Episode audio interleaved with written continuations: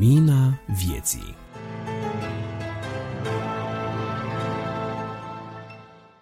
Bine v-am regăsit, stimați ascultători, la revista Lumina Vieții, o publicație audio produsă de Asociația ProLumina. Sunt Adi Tămășan și am plăcerea de a vă introduce și acest număr din iulie 2023. Înainte de toate să începem cu misiunea noastră. Misiunea noastră cu această publicație este aceea de a ajuta pe oameni să îl cunoască pe Dumnezeu, întorcându-se la Domnul Iisus Hristos în vederea unei relații personale, în vederea sfințirii și a căpătării acelei atitudini corecte, a acelui caracter pe care Hristos îl vrea în noi, indiferent de religia sau credința creștină pe care acesta o urmează sau denominația căreia îi este afiliat. Nu ne plac uh, confruntările interconfesionale, suntem uh, dispuși să ajutăm pe cei care au fost afectați de astfel de lucruri. Vrem în unitate să conlucrăm cu toții la răspândirea Evangheliei, la mărturia la care Hristos ne-a chemat și anume aceea de a fi epistole, de a fi lumini vii în această lume plină de întuneric. Suntem un colectiv de nevăzători care lucrăm la această publicație și nu numai, și slavăzători. Avem și văzători printre noi, fără discriminare. Avem în colectivul nostru editorial persoane de toate vârstele, de ambele genuri. Avem de felurite denominații sau credințe creștine și sperăm să transmitem această îngăduință răbdătoare de care am învățat să dăm dovadă unii față de alții și celor care ne ascultă. Au colaborat de data aceasta la această ediție obișnuiții case pe care de acum mai cunoașteți, subsemnatul Adi Tămășan, George Iordan, președintele asociației și responsabilul pentru rubrica editorial. Florin Scrob este la rubrica Vestea Bună de data aceasta. Păstorul Daniel Cocar este la rubrica Lapte și bucate tari. Bogdan Suciu acoperă de data aceasta două rubrici, vorbim de apologeticos și recenzie de carte. De fapt, nu doar de data aceasta, de luni de zile face lucrul acesta foarte bine. Avem uh, pe Cristi Simion cu rubrica Profunzimi, în care vom putea asculta un mesaj din vremuri mai vechi, de câteva decenii în urmă, preluat de pe undele radio în vremea comunistă, ca să spunem așa, veți vedea că acest mesaj este unul deosebit. Mergând mai departe, vom putea asculta de asemenea o mărturie a lui Carmen Motora, pe care aceasta a adus-o prin intermediul unei rubrici de radio la Vocea Evangheliei, așa că veți putea asculta la mărturii această emisiune preluată de la Vocea Evangheliei. Bucurați-vă și de aceasta. Enciclopedia, documentarul produs de Grigore Frișan, Suflet sănătos în trup sănătos, o altă rubrică interesantă la care Maria Chivulescu ne aduce un nou capitol din cartea Boli Evitabile și la urmă vom afla la Infoprolumina câteva știri, câteva lucruri importante legate de planurile de viitor ale asociației și câteva îndemnuri. Încheiem cu poșta redacției și sperăm ca întreg cuprinsul, întreg conținutul acestei reviste să vă aducă bucurie, să aducă informația potrivită și să vă ajute să rămâneți în părtășie cu Domnul nostru Isus Hristos și în părtășie unii cu alții, în părtășie cu noi, în părtășie cu Evanghelia. Audiție plăcută vă doresc!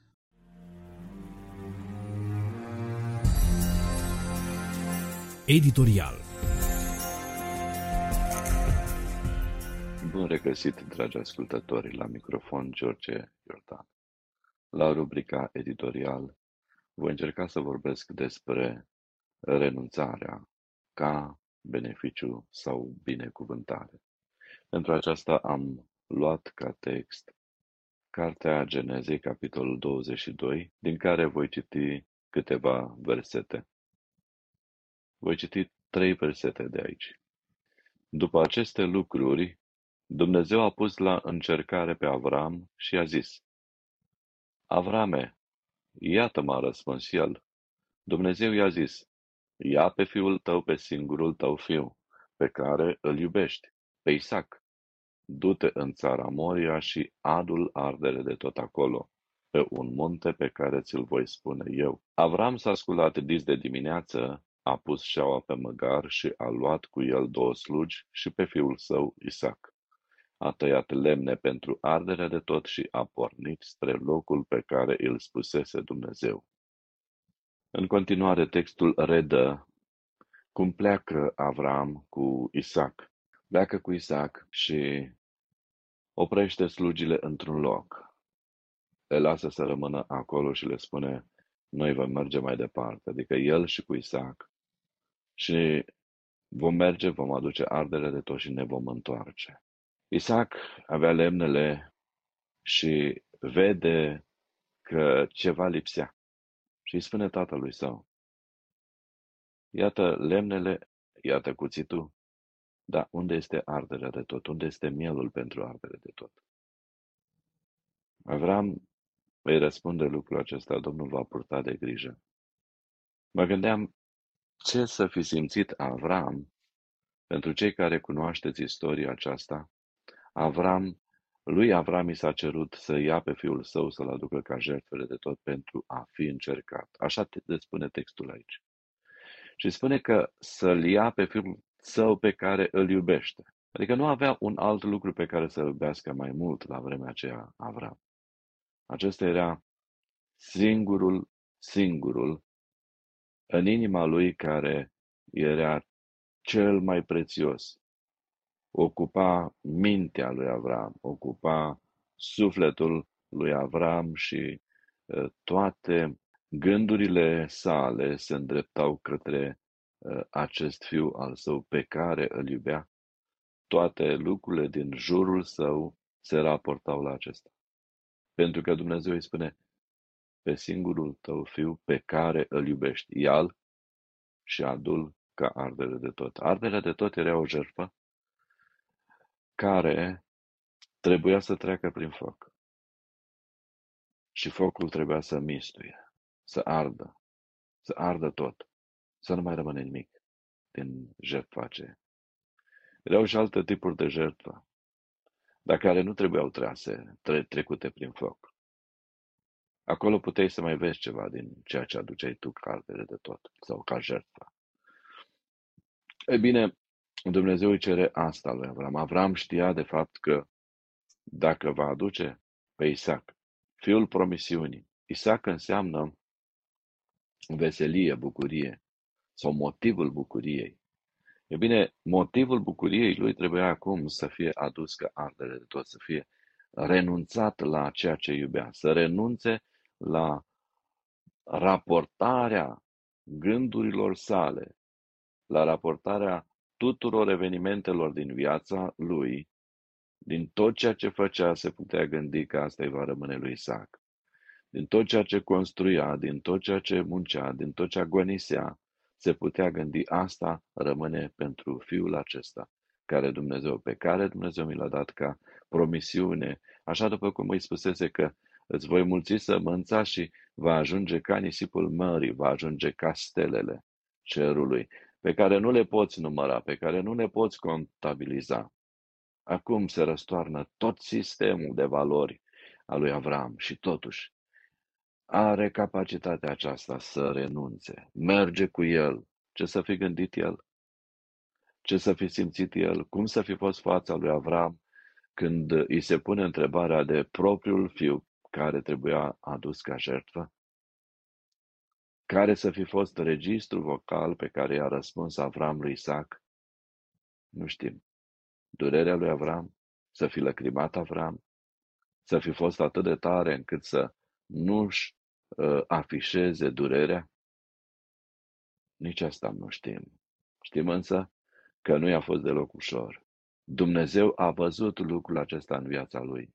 Și pe când a ajuns la locul arătat de Dumnezeu, face un altar, ia lemnele și le pune pe altar, îl ia pe Isaac și îl leagă de altar și pe când ridică cuțitul, Dumnezeu intervine. Un înger se arată și spune să nu faci niciun rău. De fapt, credința lui Avram în răsplătirea lui Dumnezeu, în faptul că Dumnezeu nu va fi indiferent la renunțarea lui, era însoțitoarea minții lui, a gândului lui, pentru că Avram răspunde slugilor, noi ne vom duce, vom aduce jertfa pentru ardere de tot și ne vom întoarce înapoi. Nu spune că mă voi întoarce singur. Avea în mintea lui faptul că Dumnezeu, dacă i-a cerut asta, Dumnezeu nu-l va lăsa fără promisiunea pe care i-a făcut-o, că din fiul tău voi face sămânța aceea, voi înmulți aceasta și voi face așa fel încât să fie mulți, multă, multe noroade, mult, mulți, ca nisipul mării. Ei bine, aș vrea să vedem faptul că Dumnezeu, Dumnezeu niciodată nu rămâne indiferent la renunțarea noastră, la renunțarea mea, la jertfa pe care o pot aduce eu pentru Dumnezeu, la jertfa pe care o poți aduce tu pentru Dumnezeu, oricare ar fi jertfa aceea, mică sau mare. Iată ce se întâmplă, ce spune Dumnezeu în capitolul, același capitol cu versetul 15, ce îi spune lui Avram? Zice așa în versetul acesta, Îngerul Domnului a chemat a doua oară din ceruri pe Avram și a zis, Pe mine însumi jur, zice Domnul, pentru că ai făcut lucrul acesta și n-ai cruțat pe fiul tău, pe singurul tău fiu, te voi binecuvânta foarte mult și îți voi înmulți foarte mult sămânța și anume ca stelele cerului și ca nisipul de pe țărmul mării. Și sămânța ta va stăpâni cetățile vrăjmașilor ei. Toate neamurile pământului vor fi binecuvântate în sămânța ta, pentru că ai ascultat de porunca mea. Avram s-a întors la slugile sale și s-au sculat și au plecat împreună la Berșeba. Observați, ceea ce a spus Avram, ne vom întoarce împreună. Împreună s-au întors și au plecat la Berșeba. Ce credință să fie avut Avram? Cineva spunea despre o fetiță care s-a îmbolnăvit foarte tare, s-a prezentat la medic împreună cu părinții ei și au aflat vestea neplăcută, o veste fantastică, tragedia unor părinți, că fetița lor avea să rămână în cărucior datorită unei boli degenerescente nervoase. Și a spus, numai trei cazuri în lumea aceasta au fost vindecate. Și părinții au spus, cum? Ce trebuie să facă? Recuperare poate atât de multă, dar niciodată nu se știe mai mult ca sigur că nu se va vindeca. Fetița a luat hotărârea ca ea să fie al patrulea caz. Au ajuns la un centru de recuperare, s-a făcut multă, multă, multă recuperare. Unul dintre medicii care uh, gestiona uh, recuperarea fetei a spus lucrul acesta, tot timpul să te gândești că vei ajunge să te faci bine și tot timpul să vizualizezi lucrul acesta în mintea ta că se va întâmpla, să-ți închipui că vei merge, să-ți închipui că vei da din picioare. Ea făcea eforturi disperate, nu numai ce îi se uh, spunea să facă în timpul recuperării la electroterapie sau la uh, mișcările terapeutice pe care trebuia să le facă uh, ca și gimnastică, ci pur și simplu lucra și în afara acelor ore. Disperată, muncea în pat, se încerca pe cărucior, încerca în toate formele, se gândea cum mișcă degetele de la picioare, vizualiza lucrul acesta, avea tot timpul credința aceasta că se va întâmpla într-un moment dat. A simțit că se mișcă patul, pur și simplu. Atunci a încercat să da la marginea patului și toată lumea privea disperată la tot ceea ce se întâmpla. Erau îngroziți și toți strigau. Dar fata era fericită. A spus, am mișcat piciorul, eu am mișcat, din cauza mea s-a mișcat patul, de fapt fusese un cutremur. Nimeni nu i-a spus fetiței că atunci a fost un cutremur și n-a fost mișcarea piciorului ei din cauza aia, ea a crezut că s-a mișcat patul. Și a, a început din momentul acela să miște într-adevăr degetele, glezna, genunchiul. Și eforturi mai mari, mai mari, mai mari, fata a început să meargă la școală pe picioarele ei. Pentru că a ajuns ca ceea ce i s-a spus să creadă și să vizualizeze și să încerce și să facă lucrul acesta. Avram a crezut ceea ce i-a spus Dumnezeu. Și mulți alte, multe alte exemple din Scriptură sunt care au crezut ceea ce Dumnezeu le-a spus. Iosif a renunțat la Potifar. Estera a renunțat la tronul ei și a spus, renunț la viața mea, renunț la totul pentru poporul meu. Moise a renunțat la cariera care putea să o dobândească. Apostolul Pavel vine și ne spune în Roman, capitolul 12, vă îndemn, dar, fraților, pentru îndurarea lui Dumnezeu să aduceți trupurile voastre ca o jertfă vie plăcută și desăvârșită, să aduceți trupurile voastre ca o jertfă vie plăcută și desăvârșită. El însuși a făcut lucrul acesta. Maria vine în casa lui Simon Leprosu, pe când erau toți ucenicii și pe când auziseră vestea morții Domnului Isus Hristos cu un vas de alabastru, cu mir de nard curat și sparge vasul acesta și aduce jertfa aceasta pentru Domnul Isus Hristos, măcar că nimeni nu-i ceruse. Nimeni nu i-a cerut lucrul acesta. Și a primit. A primit reproșuri din partea ucenicilor. Nu trebuia să facă lucrul acesta cu vasul acesta, cu mirul acesta, se putea vinde, să se dea săracilor bani obținuți cu Răspunsul Domnului Isus Hristos îl vom citi acum în uh, capitolul 14 din Evanghelia după Martu, versetul 9. Vă spun că oriunde va fi propovăduită Evanghelia aceasta, în toată lumea se va istorisi și ce a făcut femeia aceasta spre pomenirea ei. Dragii mei, orice renunțare pentru Dumnezeu este înregistrată acolo, contabilizată, nu este pierdută. Nici o renunțare a gândurilor noastre care nu se îndreaptă unde trebuie. Când renunțăm la gândurile noastre, la frământările noastre, la grijile noastre și le îndreptăm către promisiunile lui Dumnezeu, Dumnezeu știe să răsplătească. Dumnezeu știe să aducă binecuvântarea, știe să aducă beneficiul. Orice renunțare a noastră renunțarea de a face rău cuiva, renunțarea de a nu ierta pe cel care mi-a făcut răul, renunțarea la viața de păcat, Dumnezeu o răsplătește cu viață veșnică. Aș vrea să ne punem întrebarea aceasta. La ce aș putea să renunț eu?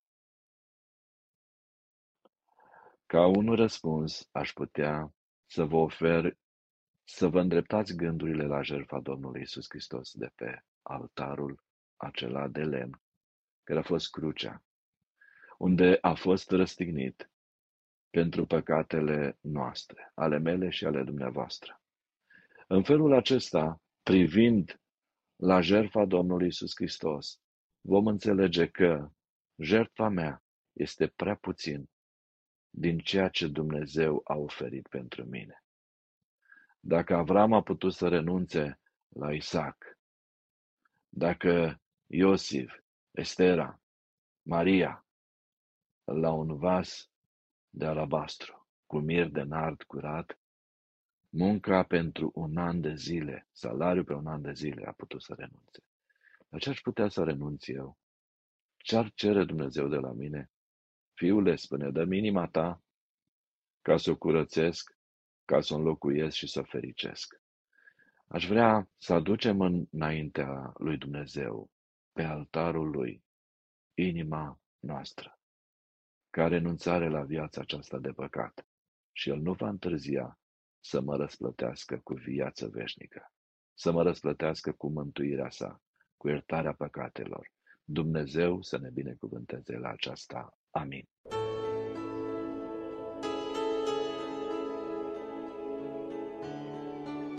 Vestea bună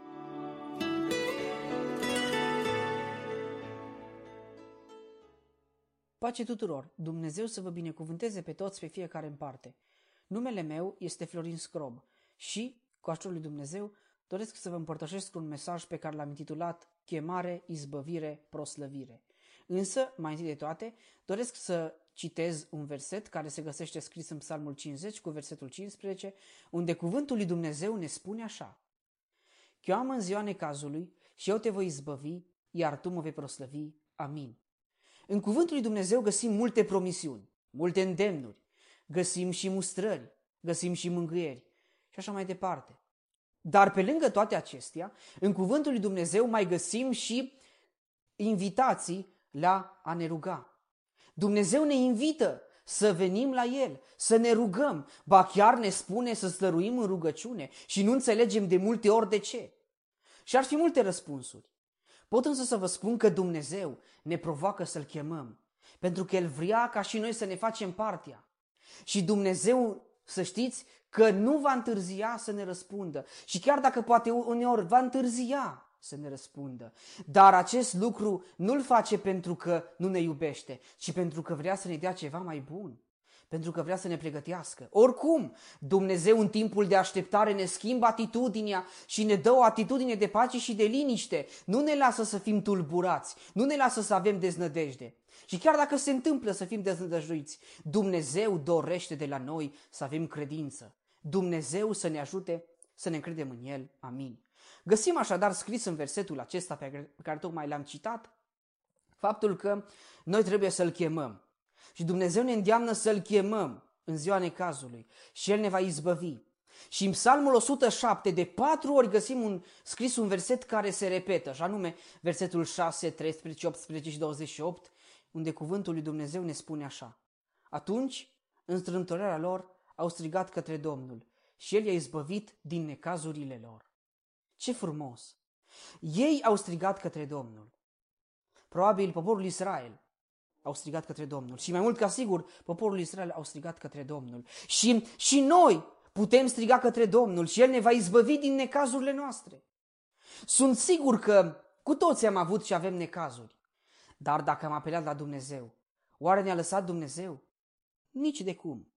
Însă și noi trebuie să stăruim și nu trebuie să apelăm la oameni în primul rând, nu zic că nu trebuie să cerem ajutor și la oameni, dar în primul rând noi trebuie să înțelegem că avem un Dumnezeu căruia trebuie să ne închinăm și trebuie să, ne, să venim cu rugăciuni și cu cereri înaintea Lui în primul rând.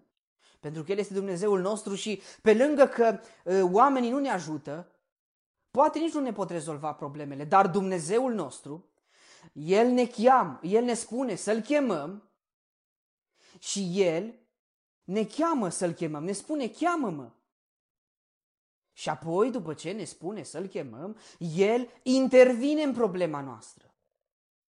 Dar și noi trebuie să facem ceva, și anume să-L proslăvim pe Dumnezeu. Adică să-i mulțumim lui Dumnezeu, să-L lăudăm, dar nu doar să-i mulțumim și să-L lăudăm, ci să și spunem mai departe minunile lui Dumnezeu, să spunem mai departe cum Dumnezeu a lucrat în viața noastră. Și ce frumos este când copiii lui Dumnezeu înțeleg lucrul acesta și spun mai departe și prostăvesc mai departe pe Dumnezeu. Prostăvesc pe Dumnezeu, spunând mai departe, pe lângă mulțumire, pe lângă laudă, să spună mai departe ceea ce Dumnezeu a făcut în viața lor. Dumnezeu să ne ajute să fim așa, să fim recunoscători și mulțumitori. Și în Luca, în Evanghelia, în Evanghelia după Luca, de la capitolul 17, la versetele 11 la 18, sau la 11 la 19, găsim scris uh, faptul că zece leproși au venit la Domnul Isus și i-au cerut vindecare. Domnul Isus i-a vindecat. Le-a spus să se arate preoților și se vor vindeca și ei s-au vindecat. Și din zece, unul s-a întors să proslăvească, să-L proslăvească pe Dumnezeu. Dumnezeu să ne ajute să nu fim ca ceilalți nouă, ci să fim ca acel samaritian care a fost dintre cei zece. Că spune la un moment dat în Luca, de la capitolul 17, spune că era samaritian. Și Domnul Iisus se miră și spune că nu, numai, samaritian, numai, numai samaritianul acesta s-a găsit. Parafrazez acum. Dar se miră, doar el s-a găsit. Și apoi îl binecuvântează pe acest om. Ce vrea să sublinieze acest pasaj este faptul că suntem datori și se cuvine. Odată ce Dumnezeu a făcut lucruri mari în viețile noastre, să venim înaintea lui Dumnezeu cu mulțumire și cu laudă și să-l, să lăudăm.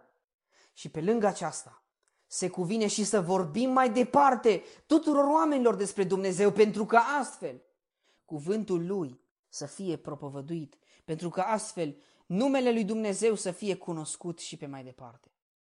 Dumnezeu să ne binecuvânteze pe toți. Și înainte de a încheia vreau să vă împărtășesc și eu o experiență pe scurt, ca să vedeți și să vedem cum Dumnezeu lucrează. Acum câteva săptămâni am avut și eu frământări am avut și eu gânduri negre. Și m-am lăsat călăuzit de acest verset.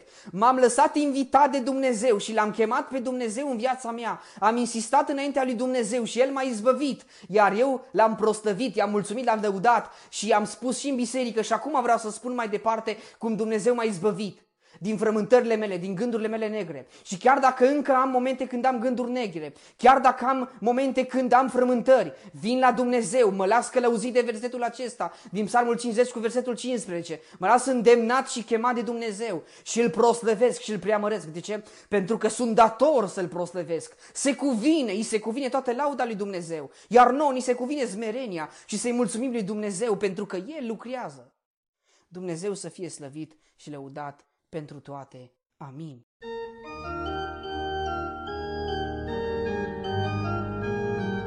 Apologeticos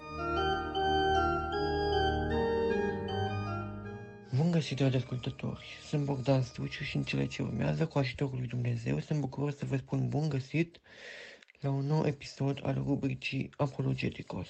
Vă propun pentru astăzi să continuăm discuția începutul cu câteva episoade în urmă despre rezii contemporane, cu câteva cuvinte despre o organizație care a luat ființă în Statele Unite ale Americii, dar care câștigă adepți inclusiv în țara noastră, și anume Biserica lui Isus Hristos a Sfinților din zilele din urmă, sau, mai pe scurt, cultul lui Mormon. Voi începe cu câteva cuvinte legate de originile acestui cult, câteva caracteristici, credințe și voi finaliza cu o experiență personală avută în interacțiunile cu acești membri ai cultului lui Mormon. Fondatorul cultului este Joseph Smith, un personaj din Statele Unite ale Americii care a trăit la începutul secolului al XIX-lea și care era un căutător de comori. La începutul secolului al XIX-lea, Joseph Smith a, a avut o revelație, a susținut că i s-a arătat Dumnezeu și i-a spus că biserica, așa cum exista ea la vremea respectivă, este o biserică apostată. Mai mult decât atât, în anul 1827, lui Joseph Smith i s-a arătat un înger îngerul Moron, care este fiul unui om, înțeles, care îl chema Mormon. Și astfel, îngerul respectiv i-a, i s-a arătat, iar Joseph Smith a găsit niște tăblițe din aur pe un deal lângă New York, pe care era scrisă ce ce vrea să se numească Cartea lui Mormon. Tablițele respective scrise în hieroglife, acea scriere egipteană antică, au fost copiate de Joseph Smith și traduse în limba engleză cu ajutorul unor ochelari special dați de îngerul Moron, ochelari numiți Urin și Tumin. Aceste tablițe au fost ulterior, sau, mă rog, traducerea acelor tablițe a fost ulterior copiată de un apropiat al lui Joseph Smith și a fost dusă la un expert din Europa, respectiva copie. Dar expertul respectiv a zis că nu, nu are niciun fel de sens ceea ce e scris pe acele tablice, că sunt o serie de caractere, un amalgam, atât în limba greacă cât și în limba egipteană, fără vreo semnificație. Cultul lui Mormon a căpătat amploare în următorii ani, Iar uh, o caracteristică a acestui cult a fost la vremea respectivă poligamia. Pentru că Joseph Smith a fost poligam, ceea ce înseamnă că a avut mai multe soții, între 30-40 de soții, după ceea ce spun mărturiile vremii. Mai mult decât atât, adepții lui Joseph Smith au fost de asemenea poligami. Fenomenul câmpătase o asemenea amploare și se crease o dezordine socială, așa fel încât guvernul Statelor Unite a fost nevoit să intervină și să interzică această practică, pentru că adepții mormoni ocupau un întreg stat, statul Utah, în care exista această practică a poligamiei, pe care, cum a zis, guvernul a interzis-o, au spus că dacă nu va înceta această practică, atunci toate proprietățile lor, ale mormonilor, vor fi confiscate. Astfel încât, în mod oficial, practica poligamiei a încetat. Câteva cuvinte despre crezul acestor, acestor mormoni, ceea ce destiu faptul că ei au trei documente de bază, asta pe lângă scriptură, pe lângă Biblie,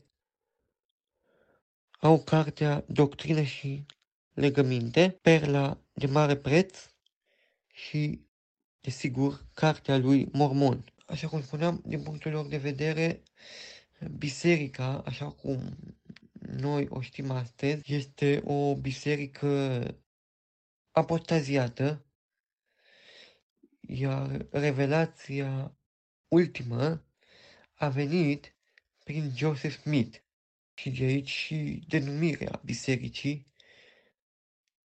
mă rog, organizații respective, Biserica lui Isus Hristos a Sfinților din zilele din urmă. Deci, iată, o, o serie de lucruri care nu au niciun fel de legătură cu mesajul biblic, cu mesajul pe care Evangheliile îl transmit. Mergând un pas mai departe, câteva lucruri despre cultul mormon astăzi și factori care fac ca acest cult să fie unul atractiv primul rând, au uh, un mod de viață foarte sănătos. Ei nu consumă alcool, nu consumă cafea, Coca-Cola, deci practic un, niciun fel de mâncăruri sau băuturi nesănătoase. Mai mult decât atât, în uh, bisericile sau mă în templele, cum se numesc, spațiile lor de spațiile în care se desfășoară uh, ceremoniile religioase, așadar în templele mormonilor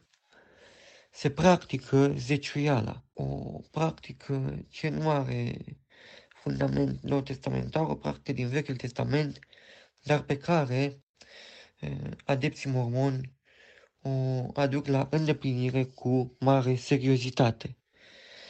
Acest lucru face ca Biserica lui Iisus Hristos a Sfinților din zilele din urmă să fie și o organizație deosebit de prosperă. În Statele Unite ale Americii, acolo unde s-a dezvoltat cel mai puternic cultul mormon.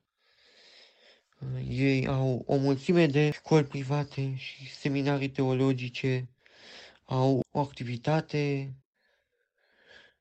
de afaceri bogată, sunt și foarte abili în acest domeniu de activitate, pe cea pe partea de uh, tranzacții imobiliare. Mai mult decât atât, există adepții acestui cult și în sfera politică, în Guvernul Statelor Unite, dar și în alte structuri politice ale eh, Americii. În continuare, au un centru de reședință în statul Utah, Statele Unite, acolo unde este și templul lui Mormon, practic sediul central al eh, acestei organizații. Iau și un cor, corul mormon, care număr, un mare număr de membri și care este recunoscut pentru profesionalismul aparte. Au și o sală de concerte deosebite, statul mormon și orașul lor de reședință poate fi vizitat, au și spații, templului mormon, spații de prezentare a ceea ce înseamnă cultul din mormon.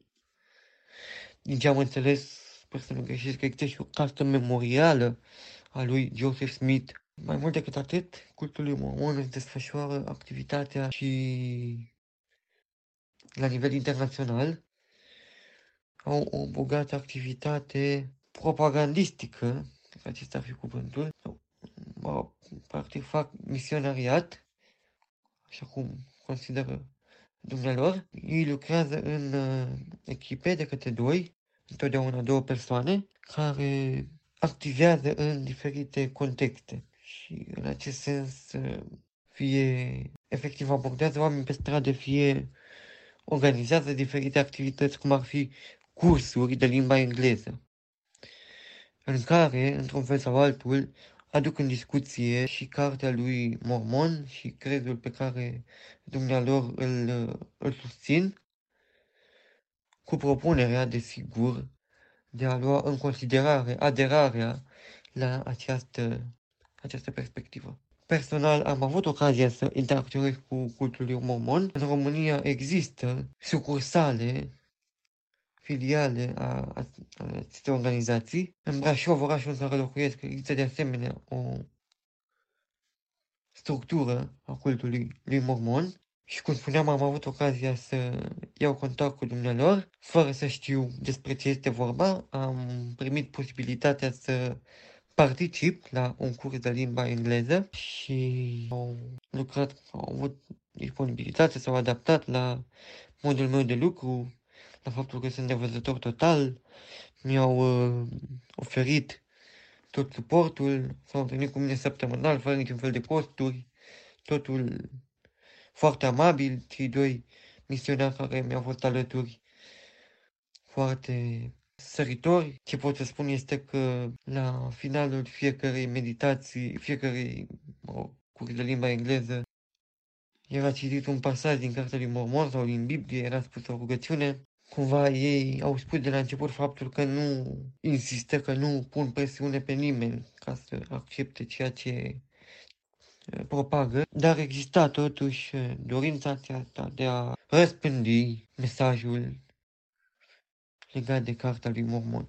Dar practic e vorba de, de sistemul care stă la, la baza acestui gen de activități, constă în faptul că în tradiția mormonilor există oportunitatea ca cei tineri, tineri cam în jurul vârstei de 20 de ani, să petreacă o perioadă de aproximativ 2 ani în acest gen de activități de misionariat pe care, sau în timpul cărora, se deplasează în alte țări și, cum spuneam, fac diferite activități practic de, de propagandă. Pentru a, pentru a concluziona, cultul lui mormon este un cult de dată foarte recentă, secolul XIX, care include printre crezurile sale principii, cartea lui, cum este cartea lui Mormon, elemente care nu au niciun fel de legătură cu, cu Biblia, deși ei susțin că asumă mesajul evanghelic, mai mult decât atât au la începutul acestui cult, acesta a stat sub semnul activității lui Joseph Smith, care, printre altele, a fost departe de a fi un model de, de moralitate, fiind consemnat de cei care l-au cunoscut ca o persoană care nu era de încredere, ca o persoană care a avut numeroase probleme de natură legală și care a sfârșit în cele din urmă în închisoare, în jurul anului 1890, moment în care închisoarea în care a fost închisă a fost asaltată de eh, populația locală, iar el a fost eh, practic omorât. Acestea ar fi câteva informații despre cultul lui Mormon. Cu acestea eu vă mulțumesc pentru atenția acordată. Bunul Dumnezeu să vă binecuvânteze pe fiecare în parte. Vă doresc toate cele bune și vă dau întâlnire cu ocazie viitoare la un nou episod al rubricii Apologeticos. Lapte și bucate tare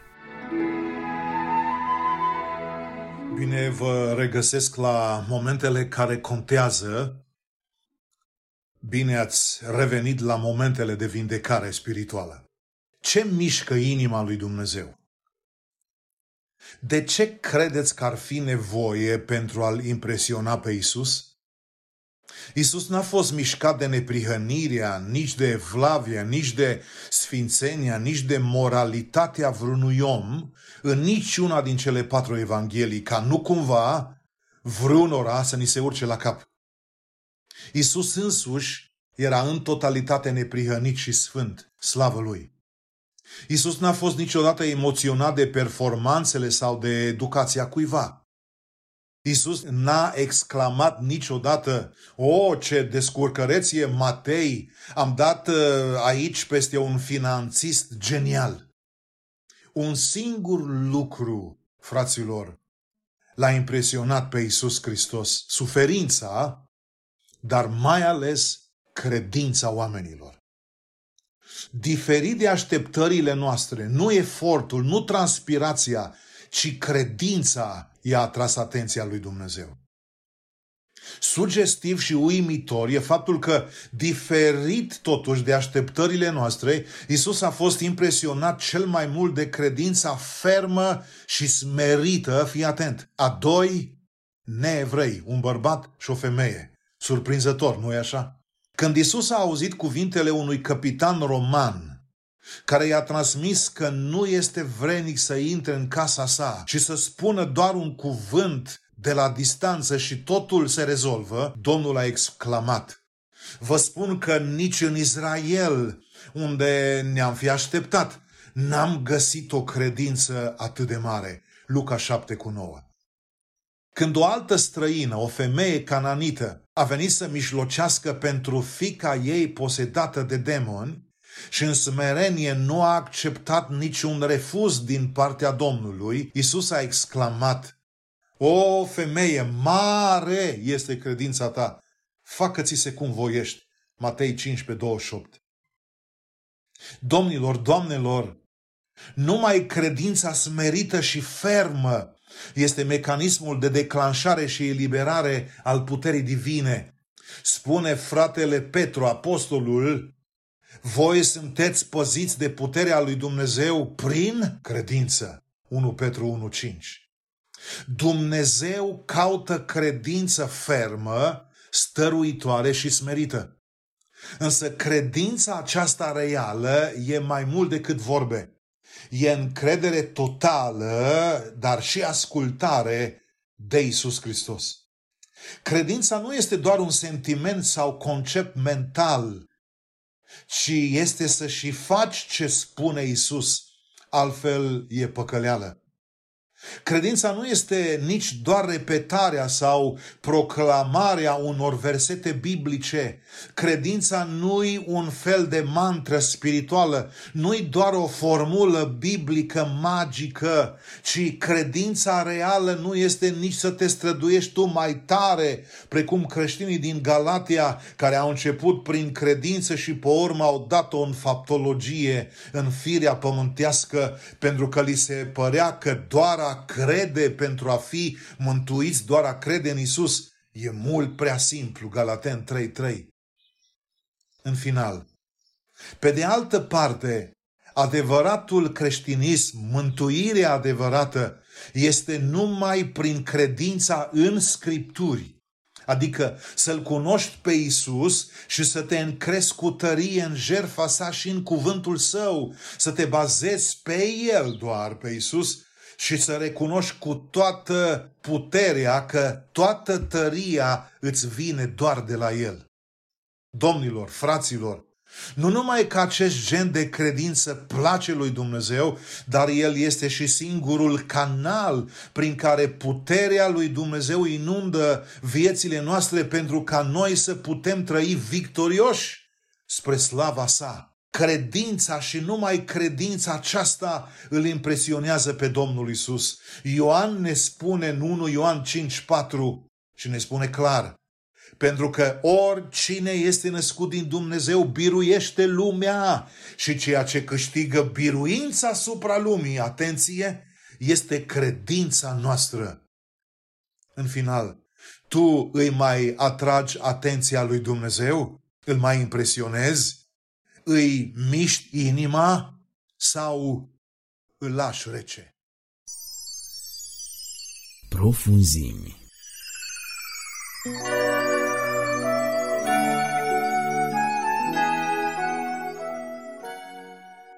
Bun găsit, dragi ascultători, la microfon, Cristi Simion. Suntem în cadrul rubricii Profunzim. În urmă cu câțiva ani am recuperat câteva benzi de magnetofon pentru Radio Vocea Evangheliei București. Astăzi vă prezint una dintre ele, Petru Popovici, copii și părinți. Haideți să ascultăm spre slava lui Dumnezeu. Fiul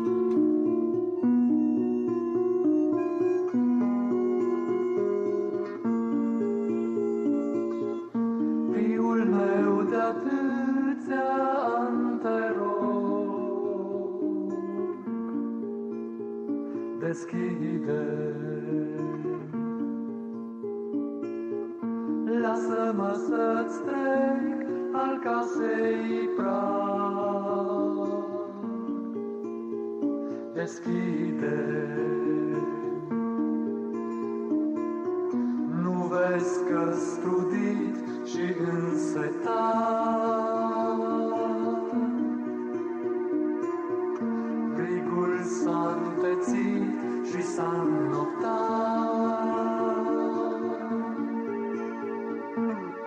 Vreau să-ți dau din apa vieții Ce-o găsești prin mine la calvar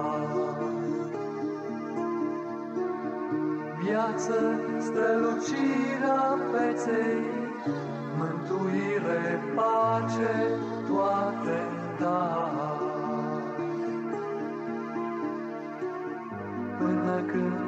Când mă tot amâi mereu, Până când o spune fiul meu. Prietene, cu cât drag îți vorbește Iisus și așteaptă mereu să-i deschizi. Îți oferă în dar viața de sus. Crede-mă, e timpul să te decizi. Nu vrei să ai un loc unde și el dus. Cât mai vrei să stai și să te gândești.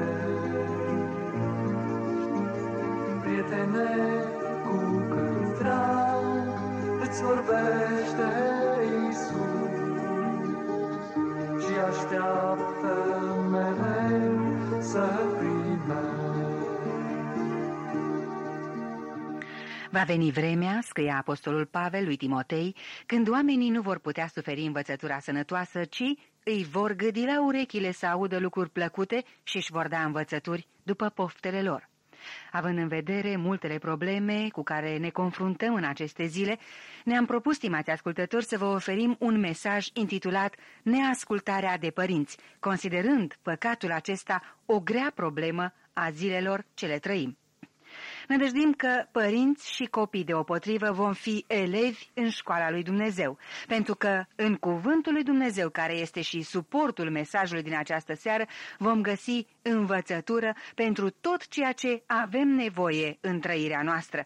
De aceea să acordăm toată atenția cuvântului sfânt, singurul care poate vindeca relația părinți și copii și poate ierta și păcatul neascultării. Suntem bucuroși să-l avem ca oaspete pe mult iubitul nostru frate de credință, Petru Popovici. Apostolul Pavel, ca profet al Domnului, prezice în a doua epistolă către Timotei, capitolul 3, versetele 1 și 2, că în zilele din urmă vor fi vremuri grele. Printre cauzele care fac ca să fie vremuri grele, el enumără și neascultarea de părinți. Această prorocie se împlinește astăzi. Tineretul de astăzi, în majoritatea, e neascultător de părinți pe toată suprafața pământului. Împlinirea prorociei e grăitoare. Ea demonstrează pe de o parte că Biblia este adevărată, iar pe de altă parte că venirea Domnului nostru Isus Hristos este foarte, foarte aproape. Semnificativ este și faptul că pe vremea când apostolul Pavel a scris prorocia aceasta, copiii erau ascultători de părinți. Tatăl era capul familiei și cuvântul lui era respectat de toți. Era o raritate ca un copil să fie neascultător de părinți. Afecțiunea caldă a dragostei față de părinți se manifesta într-o ascultare deplină și un adânc respect din partea copiilor.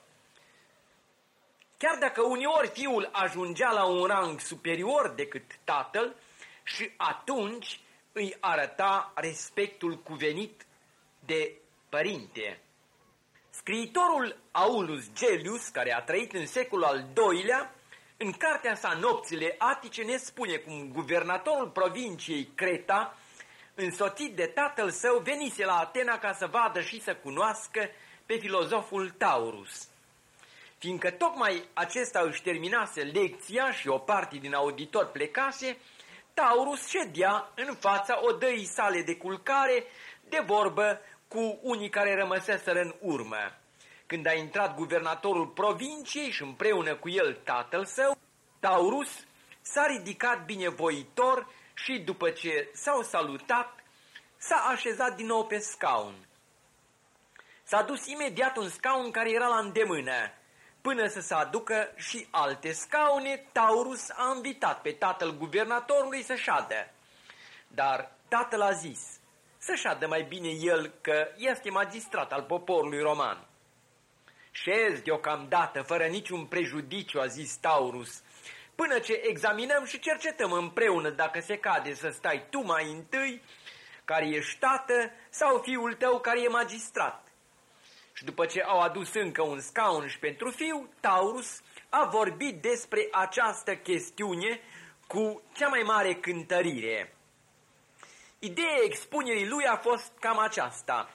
În locurile publice și în timpul funcțiunii și al diferitelor sarcini, drepturile părinților față de fii care sunt în magistraturi trebuie să cedeze puțin și să se lasă mai prejos. Dar în afară de serviciile publice, în viața particulară, fie că ședem pe un scaun, ne plimbăm sau ne așezem la masă la un ospăț familiar, în asemenea cazuri, între fiul magistrat și tatăl particular, onorurile publice încetează și apar cele naturale și de naștere. Am dat acest caz căci el zugrăvește bine situația din secolul imediat după apostolul Pavel. Deci într-o vreme când părinții se bucurau de o mare cinstire, prorocia prevestea că în zilele din urmă copiii vor fi neascultători de părinți. Această răsturnare de atitudinea copiilor, a tineretului, a început să se învedereze tot mai mult în ultimii 20-25 de ani. După cel de-al doilea război mondial, tinerii au pierdut respectul de părinți, respectul de profesori și de bătrâni. Această calitate frumoasă de o înaltă prețuire a pierit. Doar aici, colo, mai e câte unul rămas în urmă care își respectă părinții și ascultă, care, fiind în autobuz sau tramvai, se scoală și oferă loc unei bătrâne. Aceasta e o raritate astăzi. Câți părinți nu au inima sfâșiată? Lacrămile lor pricinuite de copii adeverește împlinirea prorociei apostolului Pavel. Neascultarea de părinți se manifestă în mai multe forme. Una e că locuind cu tine în casă, nu e gata să facă ce îi spui, ci face ce lui îi place. Când îl întreb ceva, răspunde obraznic, se irită, se ceartă, strigă la mama și la tata, își dă aere că el e cineva, că el știe mai mult decât tata și mama și pretinde ca el să fie ascultat, voia lui să se facă. În alte cuvinte, își torturează părinții. Ei au parte de zile grele, exact cum spune Scriptura. Mii și mii de părinți pot mărturisi această împlinire. E trist, dar adevărat. Nici puii fiarelor sălbatice uneori nu procedează așa cu părinții lor, cum procedează unii tineri de azi. Altă formă de neascultare e aceea a părăsirii casei părintești. Nu o plecare cu bună înțelegere, ci după o ceartă a trântit ușa și s-a dus. Sau uneori o plecare pe furiș. Azi mai ales în țările unde pâinea se poate câștiga mai ușor, sute de mii de tineri sunt fugiți de acasă. Ce e hipismul dacă nu o împlinire a acestei prorocii? Tineri din familii bune au ajuns ca vai de ei, nebărbieriți, netunși, murdari, căci nu fac baie cu ani, îmbrăcați în zdrențe, uneori plini de păduchi, își caută hrana în lăzile de gunoi. Sunt leneși și rebeli față de autorități, față de părinți, față de orice bună rânduială. Unii au devenit alcoolici, alții drogați, maniaci, anormali, hoți, criminali, pușcăriași sau sinucigași. Și această situație nu e într-o țară, ci a cuprins rotocolul pământului. În unele țări, legile mai aspre au împiedicat manifestarea pe scară largă a acestei forme de neascultare de părinți. Totuși, ea există. Câteva cifre vă pot ajuta să vă faceți o idee de această împlinire a prorociei biblice. La Hyde Park, în Londra, a fost un festival de muzică cu peste jumătate milion de hippie. La terminare, îngrijitorii parcului au avut de a aduna 15 tone de gunoi. La 15 și 17 august 1969, la ferma Bethel, New York, pe 600 acri, 400.000 de hippie s-au adunat la un festival de muzică. Două zile însă a plouat și terenul s-a desfundat. Ferma a devenit un ocean de noroi, o mlaștină. Toți erau noroioși pe trup și pe suflet. Îmbătați de droguri, excitați de muzica nervoasă, umblau goi, trăiau un desprâu deschis ca vitele în turmă. Ziarul New York Times se întreba, ce fel de cultură e aceasta care a putut produce o așa dezordine colosală? Pe insula White. A fost un alt festival de muzică la care s-au adunat hippii din Europa, în număr de vreo 200 mii. Drogurile, nudismul și desfrâul au mers mână în mână. La un moment dat, o tânără și-a dezbrăcat hainele pe scenă și a dansat goală. Aceasta a dezlănțuit cele mai rușinoase și sălbatice scene de orgii în ochii tuturor. Nici unul din părinții acestor tineri nu ar fi vrut ca ei să se dedea la așa ticăloșii, dar la aceasta duce neascultarea de părinți. Ascultarea de părinți e o rânduire dumnezeiască. Cum totuși s-a ajuns aici? Cum de s-a lățit peste tot această molimă? Cauzele sunt multiple.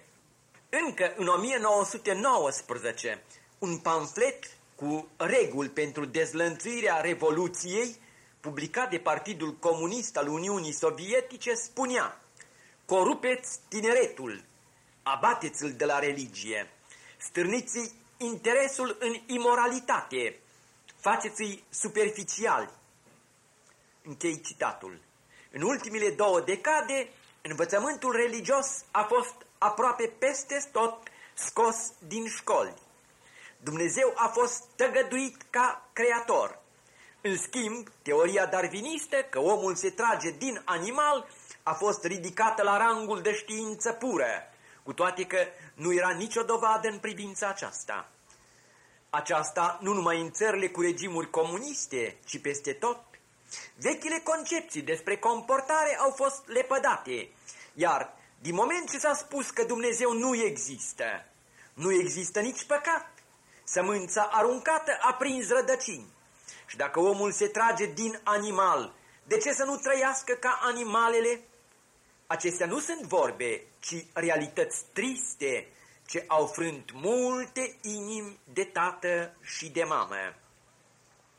Dovada că aceasta e cauza principală se poate constata din faptul că de îndată ce cineva se apropie de Dumnezeu, viața se echilibrează. Copiii răi, neascultători de părinți, stricați, cu totul decăzuți, devin oameni noi, spălați, îmbrăcați frumos, reîntorși în sânul familiei. Există un Dumnezeu viu, atotputernic, care poate chiar pe cel mai decăzut tânăr să-l curățească de toate păcatele și patimile și să-i dea o viață nouă, o nouă orientare, noi gusturi, noi dorințe, o nouă dragoste față de părinți și o nouă mulțumire în suflet. Aș vrea ca părinții care au asemenea cazuri să nu piardă nădejdea, ci să se roage pentru cei dragi ai lor, chiar dacă sunt răi acum și neascultători. Cuvântul Sfânt îi poate trezi într-o zi. Atunci își vor vedea păcătoșenia și se vor pocăi.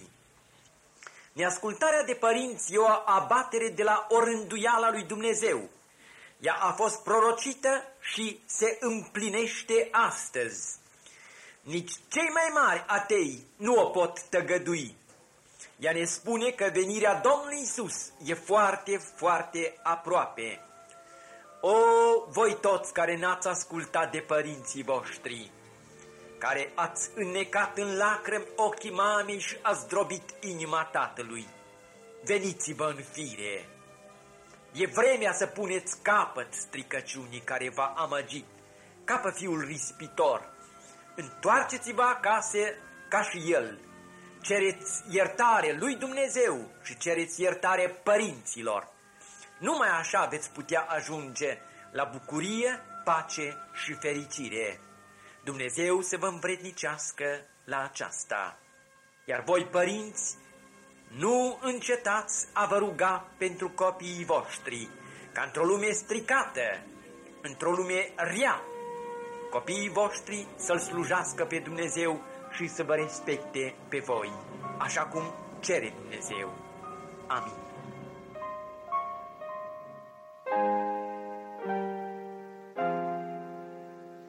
Îți amintești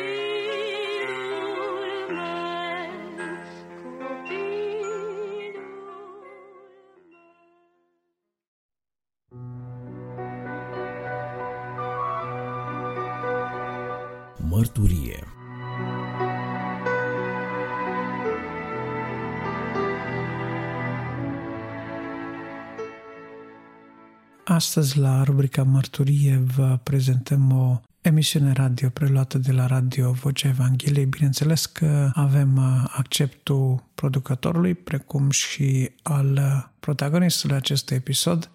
Este vorba de Carmen Motora.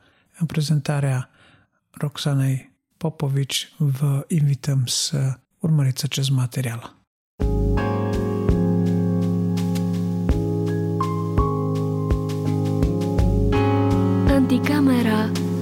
Veșniciei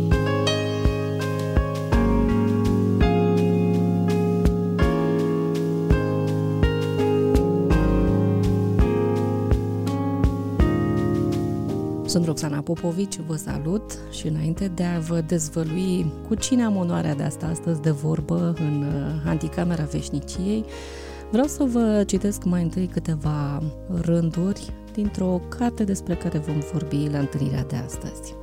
M-am închis în liniștea mare a inimii mele și m-am întrebat ce e femeia. Femeia este cel mai mare și minunat paradox de pe pământ. Femeia e atât de complicată că nici ea nu se poate înțelege uneori și totuși atât de simplă încât banalul fir de iarbă pentru ea e un har. Femeia este prima care a pășit pe tărâmul păcatului în neascultarea ei și tot ea e prima care a simțit cerul renăscând pe pământ când copilul a rovit pântecul ei cu picioarele. Ea râde atunci când inima ei plânge și plânge atunci când alții râd.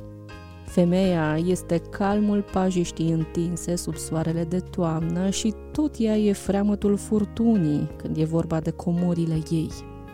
Ea nu încetează să lupte pentru cei ai ei și totuși, pentru ce e al ei, renunță imediat dacă e nevoie.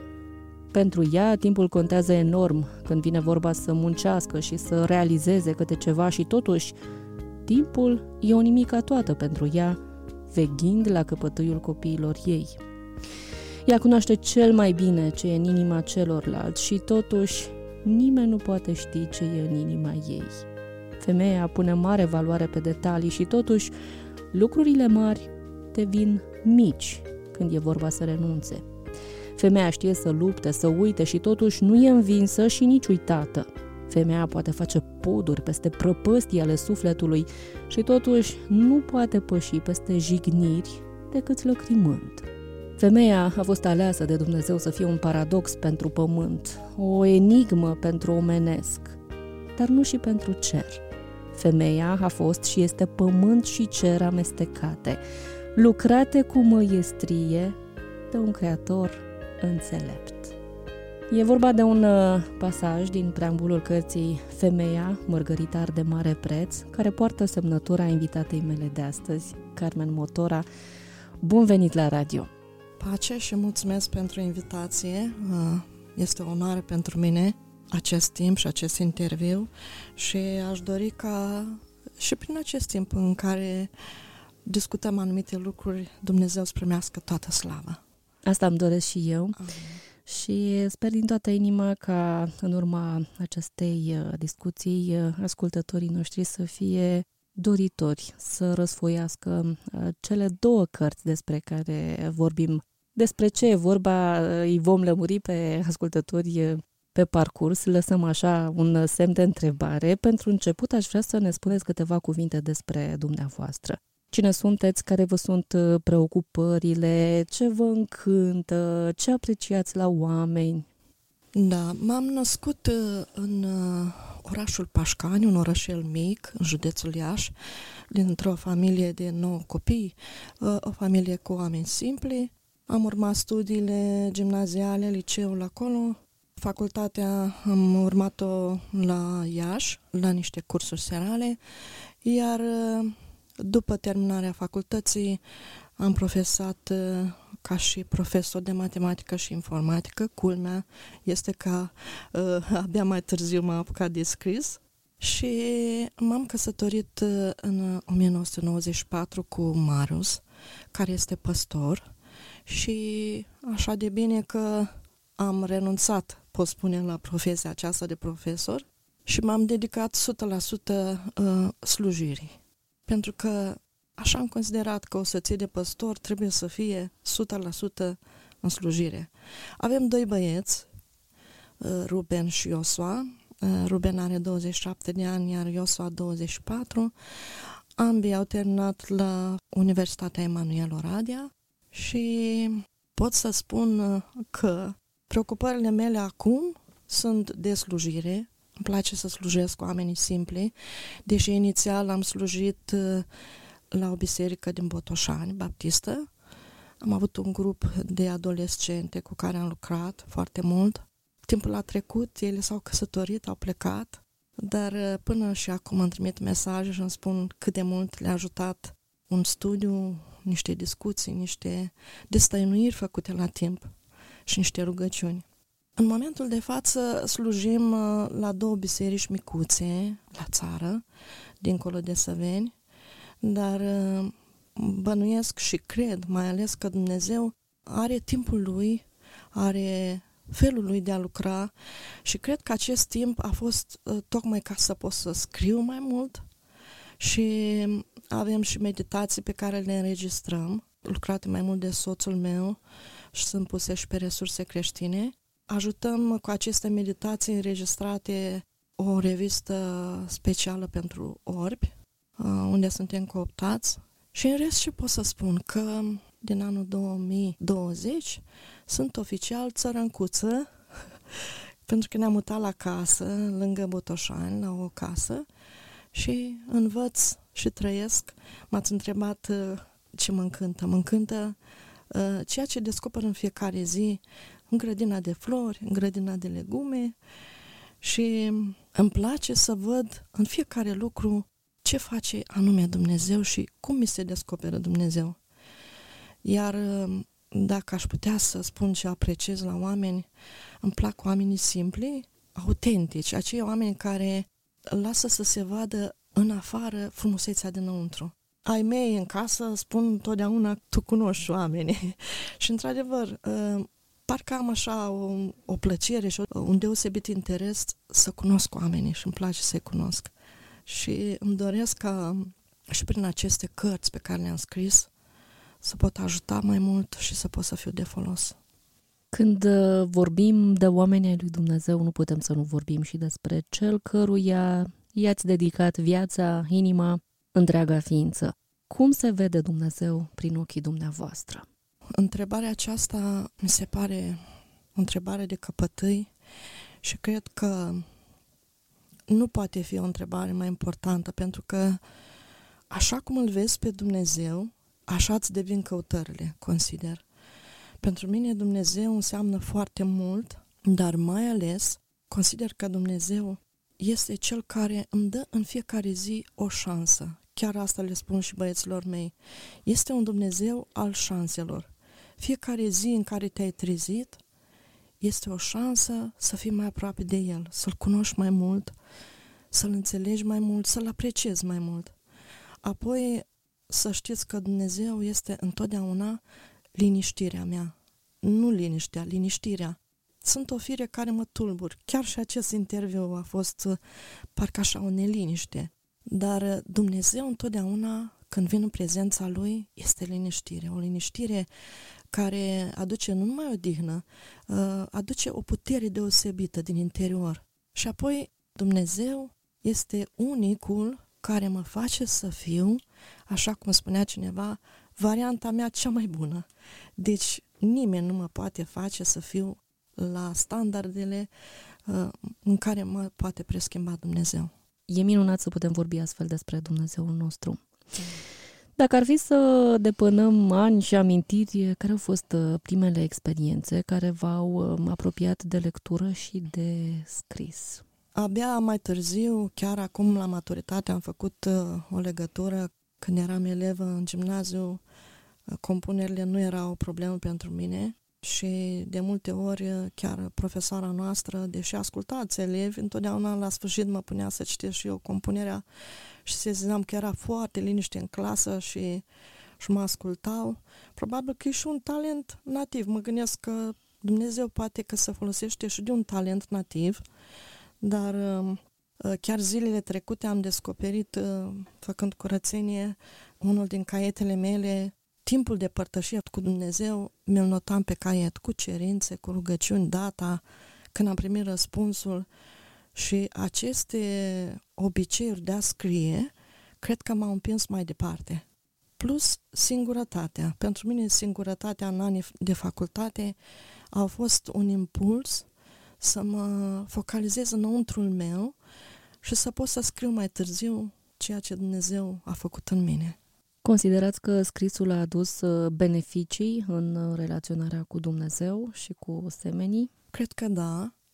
Chiar uh, aseară veneam de la o conferință pentru lucrători și acolo unul din gândurile care m-a atins a fost că noi suntem mâinile lui Isus. Niște mâini trebuie să fie întotdeauna deschise și mâinile nu fac întotdeauna același lucru, deci fac lucruri diferite, deși se mai repetă. Eu consider că scrisul a făcut uh, posibil ca Isus să facă ceva prin mine, să fiu mâinile lui. Și, într-adevăr, uh, de multe ori oamenii îmi scriu în privat și chiar și pe public cât de mult i-a ajutat uh, uh, meditația respectivă, cât de mult i-a mișcat și consider că dacă un om este mișcat de o meditație de-a mea, atunci am împlinit voia lui Dumnezeu. Când ați început efectiv să scrieți? Deci probabil că aici putem vorbi și de rețelele sociale de Facebook, că mai are și lucruri bune. Deci am început să scriu meditații și faptul că oamenii mi-au spus cât de mult i-au ajutat, uh, am avut în privat cazuri care mi-au spus, uh, o femeie care mi-a spus că i-au murit doi copii și una din meditații a păstrat-o și a ajutat-o foarte mult oameni care mi-au scris că trec prin depresie și au ajutat uh, aceste meditații, atunci am început să gândesc altfel lucrurile.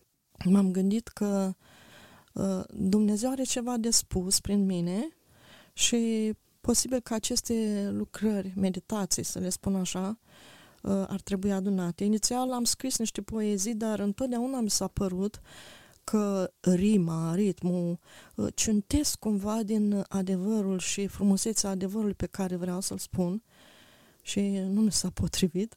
De aceea apreciez foarte mult pe poeți pentru că au această calitate să spun un adevăr așa cum trebuie. Și a urmat mai apoi uh, culegerea acestor meditații uh, din timp și publicarea lor în aceste cărți. Aș vrea să le luăm pe rând și să vorbim mai întâi despre cartea Femeia mărgăritar de mare preț. La începutul uh, acestei discuții am citit un uh, fragment din uh, preambulul cărții. Cum ați pornit la drum? Cum a apărut ideea cărții? Cum ați gândit această carte? Deci, ideea cărții nu a fost ideea mea. Am fost înscrisă pe Facebook la un grup mic online unde s-a început studiul despre uh, femeia privită de Dumnezeu din Proverbele 31 de la 10 la sfârșit. Și eu am simțit că, deși în fiecare săptămână era uh, de studiat un verset care să spună sau să scoată niște adevăruri aplicabile despre femeie, despre femeia creștină. Și eu chiar am lucrat foarte mult cu fiecare verset și așa am descoperit că fiecare verset are anumite conotații în toate domeniile legate de femeie, de femeia creștină. Femeia creștină este privită sau se așteaptă de la ea ca o super femeie, deci să fie super femeie și acasă și la biserică și în societate. Ori um, aceste meditații, tocmai acest lucru vrea să-l spulbere, că femeia creștină este o femeie deosebită, dar este o pământeană care are lucirea lui Dumnezeu. Asta s-a vrut să fie cartea. Ce experiențe ați avut în perioada scrisului, publicării cărții și chiar după ce ați publicat această primă carte? inițial uh, mi-am dorit mult să apară aceste uh, meditații din proverbe. Posibilități erau cam puține și am apelat la rugăciune, am început să mă rog. Doamne, dacă Tu crezi că ar putea ajuta aceste meditații și alte femei, atunci Tu poți să găsești soluția. Și nu mică mi-a fost mirarea când chiar de ziua mea soțul meu, băieții mei, mi-a făcut uh, o surpriză plăcută și au scos primul exemplar și eu chiar am lăcrimat pentru că am zis, am fost uimită de felul lui Dumnezeu de a lucra. Deci mă așteptam de oriunde să vină răspunsul, nu numai din familia mea, nu. A urmat apoi, uh, am tipărit uh, mai multe exemplare, dar vreau să spun că primul lucru care m-a încercat a fost teama, Uh, nu teama neapărat că ies din anonimat, dar teama că nu sunt la înălțimea care ar trebui și apoi urma liniștirea întotdeauna că Dumnezeu e în control, că Dumnezeu știe ce am scris și ce am scris exact de la el am primit și Dumnezeu își va face lucrarea. Uh, eu vreau să citesc o părere legată de această carte. Părerea îi uh, aparține Lucicăi Boltașu, ea spune așa în uh, prefața cărții. Am o deosebită plăcere să scriu câteva cuvinte despre un om minunat, Carmen Motora, soție de păstor și o mamă exemplară. Mi-a atras atenția nu odată prin scrierile ei, prin puterea cuvintelor pline de înțelepciune pe care le împărtășea cu noi. Am rămas profund impresionată de modestia femeii Carmen Motora.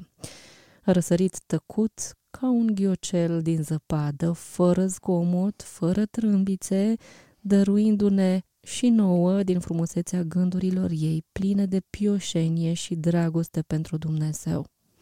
Mi-au plăcut mult cuvintele din blogul personal.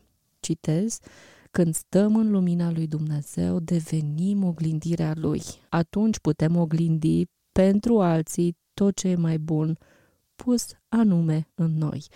Am ales acest blog tocmai pentru a oglindi frumuseți scoase la lumină din mine de către însăși lumina. Da, Carmen oglindește frumusețea lui Dumnezeu, ea însă și este o lumină din lumină. Spune așa de frumos, dacă crezi în Dumnezeu, existi. Dacă te și încrezi în El, trăiești cu adevărat. Când crezi în Dumnezeu, vezi lutul olarului trăind pe pământ. Când te și încrezi în Dumnezeu, vezi lutul amestecat cu cerul și trăiești cu îngerii alături. Când pășești, pasul ție umbra lui, pe mâna ta cea dreaptă. Superb! E o mare încurajare pentru mulți. Rămân de fiecare dată copleșită de atâta frumusețe. Mi-a atras atenția meditația din Exod, capitolul 14, versetul 14, din care spicuiesc. Poți fi primăvară în cea mai cumplită iarnă. Poți fi cer în pântecul pământului, poți fi răsărit chiar dacă e apus, poți fi lumina prinsă, veselă, în întuneric gros, poți fi cântec de bucurie printre lacrimi de neputință și tril de îngeri în mijlocul pustirii, dacă ai un tată sus în împărăție. Da, ești o primăvară, împrăștii parfum dumnezeiesc și mulțumesc Domnului pentru asta. Iubesc ceea ce faci și scrii, ești un exemplu minunat pentru noi, femeile. Mi-au rămas în suflet cuvintele tale, mai spune Lucica Boltașu. Aleg să fiu supusă, supusă lui, celui ce mă iubește așa cum Hristos a iubit biserica. Ar face orice pentru mine și cum să nu mă supun lui, cel care mă iubește atât de mult. Mi-e dragă supunerea. El e înțelept. Dumnezeu e cu noi, ne binecuvântează și mai mult trăim fericirea încă de aici. Foarte frumoase cuvintele și grăitoare, grăitoare, uh, care ne ajută să ne facem o imagine mai completă legată de această uh, carte. Cum este descrisă femeia, mărgăritarul de mare preț în uh, limbajul cărții care vă poartă semnătura. Așa cum spuneam uh, și mai devreme puțin, uh, femeia văzută de Dumnezeu este exact ca un mărgăritar. Mărgăritarul poate avea mai multe fețe, de aceea învățăturile sunt aplicabile în toate domeniile unei femei și îmi place să cred și să spun că frumusețea mărgăritarului uh, reiese abia în momentul în care lumina sau soarele cade asupra lui. Exact ca și uh, în cazul femeii, oricât de bună ar fi o femeie, oricât de bine s-ar descurca, până nu este uh, sub strălucirea împăratului, nu poate fi un mărgăritar de preț. Abia în acel moment devine mărgăritarul de mare preț. În ziua de azi se pune accentul tot mai mult pe rolul femeii în societate, dar cred totuși că Dumnezeu vrea să strălucim în toate domeniile și numai El ne poate ajuta. De aceea încurajez prin această carte să trăim la maximum și să binecuvântăm și să fim binecuvântare la maximum pentru familiile noastre și pentru societate. Vreau neapărat să vorbim și despre a doua carte, David, harpa lui Dumnezeu pe pământ. Ați ales uh, și un uh, subtitlu pentru carte care mi-a plăcut foarte mult și anume Crâmpe din viața lui uh, David. Cum ați descoperit aceste crâmpeie? Ce ne puteți povesti despre modul în care a luat naștere această a doua carte?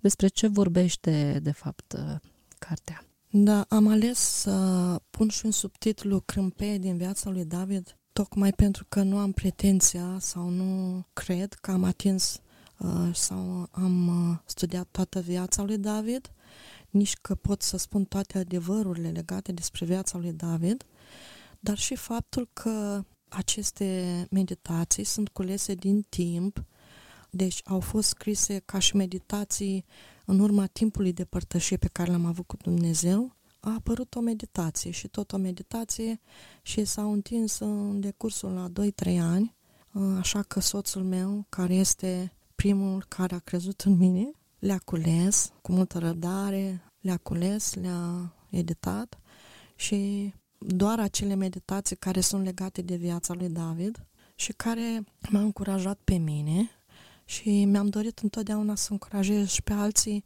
pentru ca trăirea lui David în anumite momente, nu numai de, adică și în furtuni, și în bucurie, și în trăire, și în laudă, să se poată aplica în viața altora. Ce a însemnat uh, pentru dumneavoastră personal însemnarea, scrierea acestor uh, crâmpeie? A însemnat, de fapt, să fac voia lui Dumnezeu. Inițial mi se părea uh, ca să public niște lucruri pe care eu le-am trăit cu Dumnezeu la timpul de părtășie, un lucru profan, dar apoi am descoperit că pot să lucrez pentru Dumnezeu și așa. Deci fiecare avem un talent și mi îmi pare rău că am descoperit cam târziu acest talent și îmi doresc ca măcar un om, măcar un suflet să-și găsească alinare printr-o meditație scrisă sau o încurajare. Și vă spun drept că de multe ori și eu citesc ce am scris și îmi dau seama că nu eu am scris, pentru că întotdeauna după ce, după ce am o legătură, adică timpul de părtășie cu Dumnezeu și, așa cum spuneați la început, să ne conectăm și noi împreună acum și cu Dumnezeu, atunci parcă cuvintele curg din cer și îți dai seama că nu au fost cuvintele tale, au fost cuvintele lui Dumnezeu. Și de aceea cred că pot să atingă inimi și suflete. Care a fost motivația? Ce v-ați propus prin această carte? Care e acea dorință arzătoare care însoțește această carte dinpreună, sunt sigură, cu rugăciunile dumneavoastră? În primul rând, pentru că David a fost un om simplu, mi-aș dori ca și atunci când uh, mulți dintre noi ajungem sus, să rămânem jos, de fapt, să fim niște oameni smeriți ca și David. Și cel mai mult îmi place de David că întotdeauna, așa cum spune și în Biblie, s-a îmbărbătat sprijinindu-se pe Dumnezeu. De fapt, ăsta e și versetul care îmi place foarte mult și mi-aș dori ca și prin această carte sufletele care sunt poate dărâmate, deznădăjduite, ajunse la limită, încercate greu, să găsească această îmbărbătare pe Dumnezeu, pe singurul care ne poate îmbărbăta și ne poate ridica. Și mi-aș dori ca aceste trăiri a lui David să ne fie uh, putere de a le aplica, de a le trăi și noi. Care au fost uh, reacțiile celor care v-au citit cărțile? Mulți mi-au spus că au fost încurajați, le-au citit cu drag. Mulți au fost uimiți um, pentru că n-au știut că pot să scriu, dar eu întotdeauna mi-am dorit și îmi doresc să nu fiu un hoț de slavă. Adică să nu caut cumva ca prin aceste cărți să scriu eu. Nu, ci doar Dumnezeu și să primească toată slava. Și de asemenea îmi doresc să rămân un vas care îl poartă pe Dumnezeu. Și Isus vorbea, dar spune că el vorbea cu putere, nu ca farisei. Eu cred că o carte bună nu e neapărat o carte cu uh, niște cuvinte întortocheate și niște fraze extraordinare, ci o carte bună este o carte care după ce ai citit-o te-a atins, te-a mișcat, a făcut ceva în sufletul tău și chiar te-a pus pe genunchi. Acesta e cel mai mare lucru și acest lucru mi-l doresc și eu în urma lecturării cărților mele. Am început cu un uh, pasaj din cartea Femeia mărgăritar de mare preț. Aș vrea să închei de data aceasta cu un uh, pasaj din cartea David, Harpa lui Dumnezeu pe pământ. Uh, e vorba de o meditație, un devoțional inspirat din Psalmul 27. David era obișnuit cu oștirile, cu războaiele, luptele deveniseră viața lui de la liniștea desăvârșită, străpunsă din când în când de clinchetul clopoțeilor oițelor ce pășteau în tihnă pe imaș. Inima lui David era liniștită chiar și când oștirea întreagă se ridica împotriva sa. Nu se temea, ba chiar nu numai o oștire, ci mai multe deodată. Un război întreg pornit către el nu era decât încă un motiv de încredere.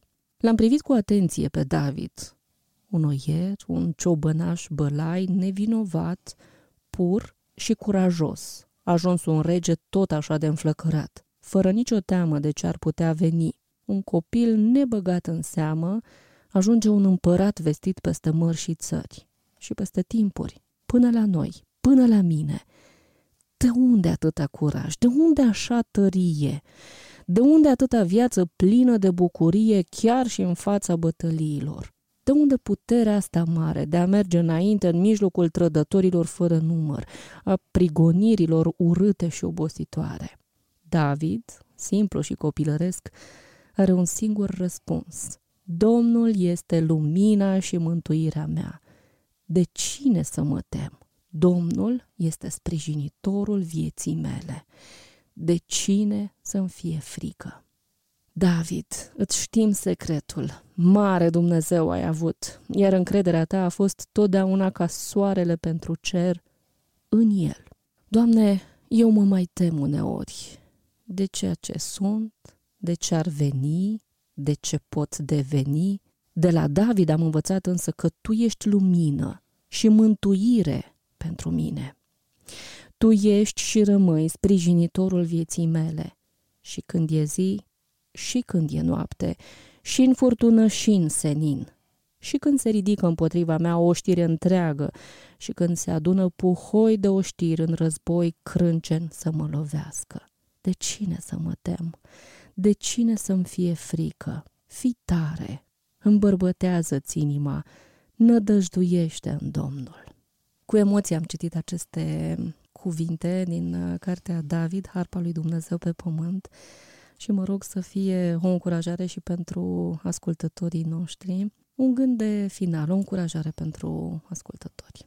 Și eu mă bucur dacă aceste meditații scrise uh, ajung la oamenii care au nevoie și mi-aș dori ca întotdeauna să avem uh, gândul acesta că Dumnezeu este întotdeauna cu noi și așa cum spuneam la început, Dumnezeu poate să facă din noi acea ființă nouă care e de așteptat și să nu ne depărtăm niciodată de Domnul, să fim ca și David întotdeauna acei oameni care merg înainte doar cu Dumnezeu. Mulțumesc mult pentru acest interviu.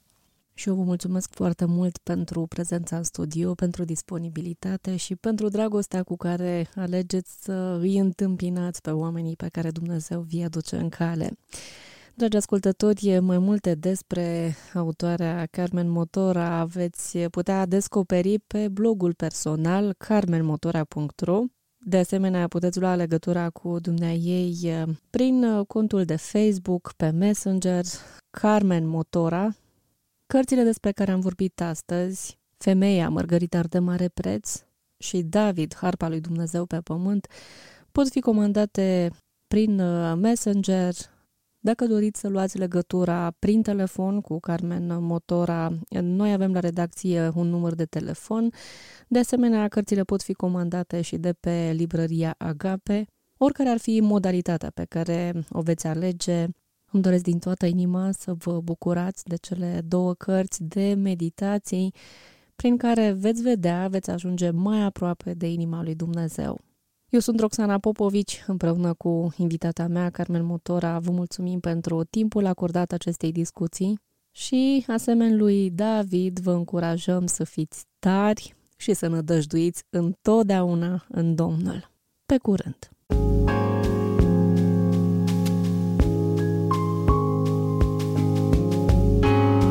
Anticamera veșniciei.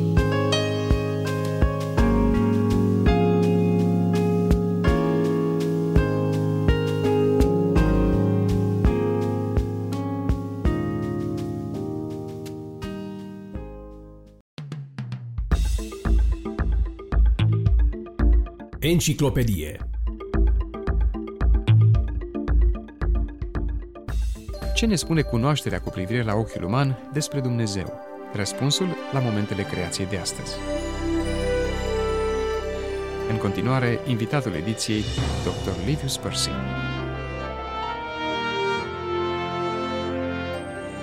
Ochiul uman este incredibil de sensibil. Atât de sensibil încât poate detecta un singur foton, adică o singură particulă de lumină. Adevărul este că ochiul uman este atât de sensibil încât dacă nu ar exista niște caracteristici speciale ale ochiului, am fi copleșiți atunci când am deschide ochii și lumina ar pătrunde în ei. Ochiul uman poate să proceseze miliarde de informații care intră în el în fiecare fracțiune de secundă. Deși ochiul poate detecta un singur foton de lumină, este proiectat în așa fel încât să nu transfere o imagine înspre creier până cel puțin șase fotoni ating aceeași regiune din ochi. Dacă nu ar fi așa, atunci în nopțile întunecate am vedea tot felul de licăriri de lumină care practic ne-ar orbi.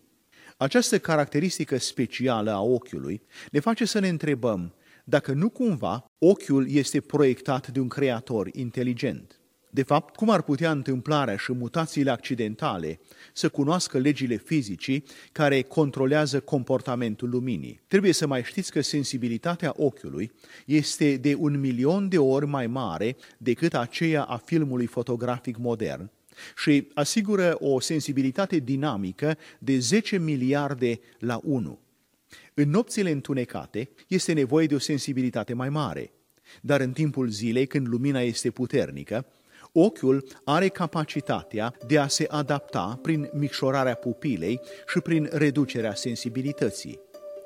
Știința nu exclude lucrarea lui Dumnezeu. Cunoștințele noastre despre funcționarea ochiului ne determină să tragem concluzia că am fost creați de un Dumnezeu inteligent și puternic.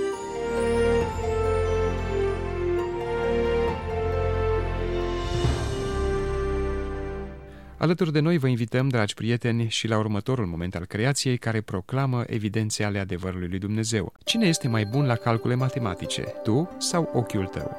Află răspunsul la momentele creației de astăzi. Iar acum, invitatul emisiunii, Dr. Livius Percy.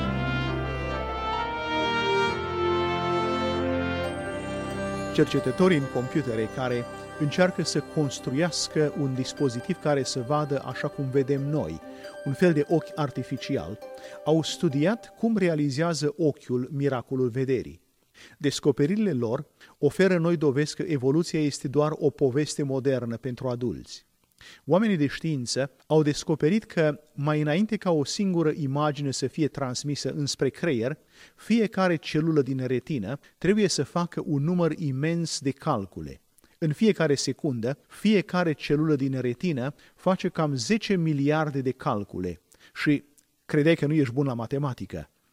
Acestea nu sunt calcule simple. Dr. Joseph Calkins, profesor de oftalmologie la Universitatea Johns Hopkins, estimează că cel mai rapid computer din lume ar avea nevoie de mai multe ore ca să facă calculele pe care celulele din retina ochiului tău le fac în fiecare secundă. Ne este astfel ușor să înțelegem de ce un om de știință care studiază ochiul și vederea nu poate accepta ideea că ochiul ar fi produsul evoluției.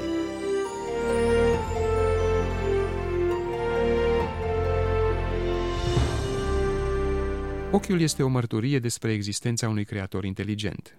Dar pentru a vedea clar lucrarea creatorului în omenire, trebuie mai întâi ca o altă vedere, și anume cea spirituală, să fie curățită. Așa cum mulți oameni poartă ochelari pentru că nu pot vedea clar, tot așa și noi, datorită păcatului, nu-L putem vedea limpede pe Creatorul care ne caută. Cu toate acestea, El nu este departe de fiecare din noi și dorește să venim la El prin intermediul Domnului Isus Hristos. Când Hristos îți curăță ființa de păcat, vei vedea minuni mai mari decât minunea vederii. Sunt Radu Mureșan și vă aștept la un alt moment al creației care proclamă evidențe ale adevărului lui Dumnezeu. Până atunci, numai bine tuturor! Documentar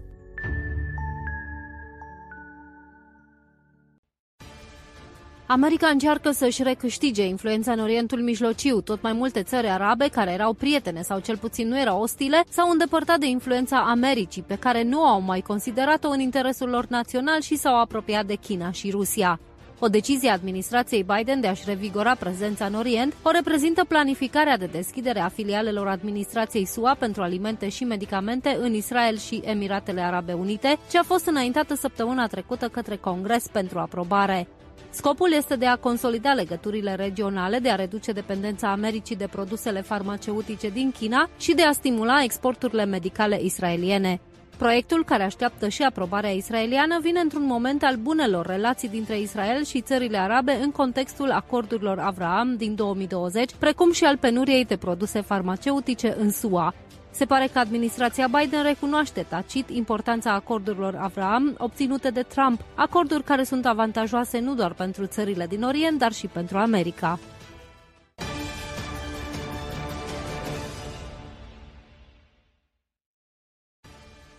În contextul în care se anticipează că din toamnă prețurile la gaze în Europa vor crește, Cipru anunță demararea construcției unei instalații de lichefiere a gazelor, care ar putea duce în viitor la scăderea prețului la gaze pentru consumatorii europeni.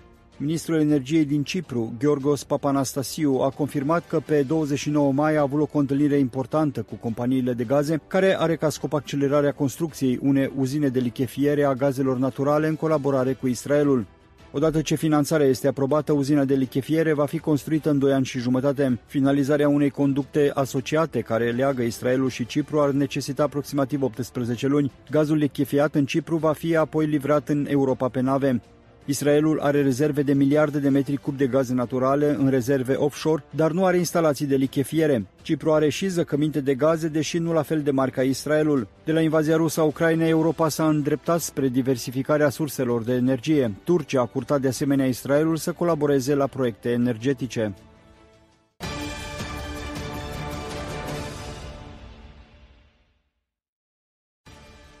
Ministrul iranian de externe, Hossein Amir Abdollahian, a declarat zilele trecute că schimbul de delegații între Teheran și Agenția Internațională pentru Energie Atomică continuă și că ambele părți sunt mulțumite de progresul înregistrat în aspectul tehnic, a informat agenția de presă Xinhua. Ministrul iranian a cerut agenției internaționale să lase deoparte abordarea sa politică față de Iran și să se concentreze pe aspectul tehnic al interacțiunii sale cu Teheranul.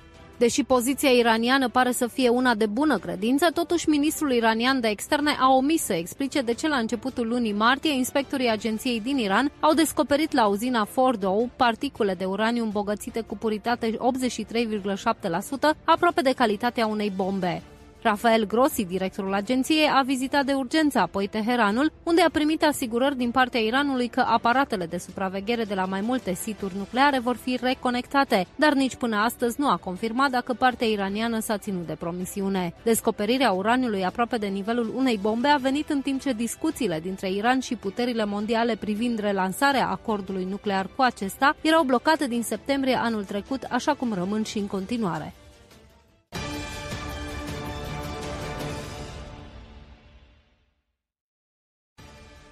Violența domestică este o problemă larg răspândită în America Latină, iar bisericile evanghelice lucrează activ pentru a o combate în comunitățile lor. Multe biserici din America Latină desfășoară inițiative și programe pentru prevenirea acesteia, precum și pentru sprijinirea victimelor. Violența domestică este o problemă gravă în multe țări din America Latină, unde femeile sunt victime ale abuzului fizic, psihologic și sexual din partea partenerilor sau foștilor parteneri. În Columbia, una din trei femei a suferit violență sexuală sau fizică din partea partenerului sau fostului partener, iar în Mexic aproximativ 66% dintre femeile cu vârsta de peste 15 ani au avut parte de cel puțin un episod de violență la un moment dat în viața lor.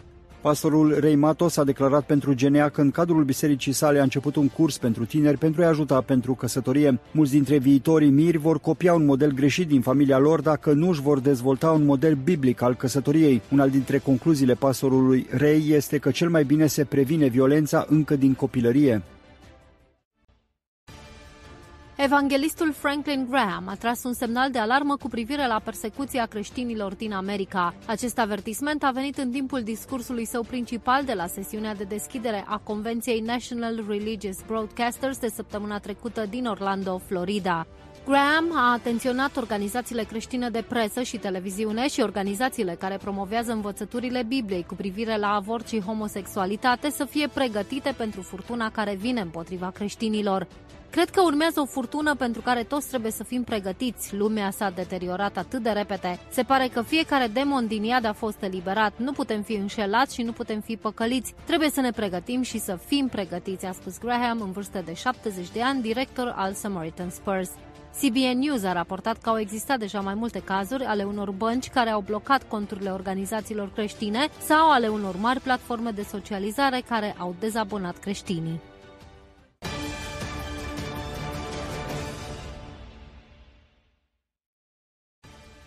Mii de musulmani care au venit să se roage la moschea Al-Aqsa de pe muntele templului au sărbătorit victoria lui Recep Tayyip Erdogan în alegerile prezidențiale din Turcia. Într-un videoclip de la fața locului, mulțimea poate fi auzită scandând, cităm, O evrei, armata lui Mohamed se va întoarce să lupte împotriva voastră, încheia citatul. De asemenea, Hamas l-a felicitat pe Erdogan pentru victoria sa prin purtătorul său de cuvânt care a spus că, cităm, această victorie istorică va fi un nou punct de plecare pentru consolidarea relațiilor la nivel arab și islamic și pentru sprijinirea cauzei palestiniene și a dreptului poporului palestinian la libertate, autodeterminare și stabilirea unui stat palestinian pe pământul nostru național, încheia citatul. Erdogan a câștigat duminică alegerile din Turcia împotriva adversarului său reformist, economistul Kemal Daloglu. Erdogan este o speranță pentru palestinieni care l-au văzut de-a lungul timpului un sprijin pentru cauza islamică și mai ales pentru protejarea moscheei Al-Aqsa.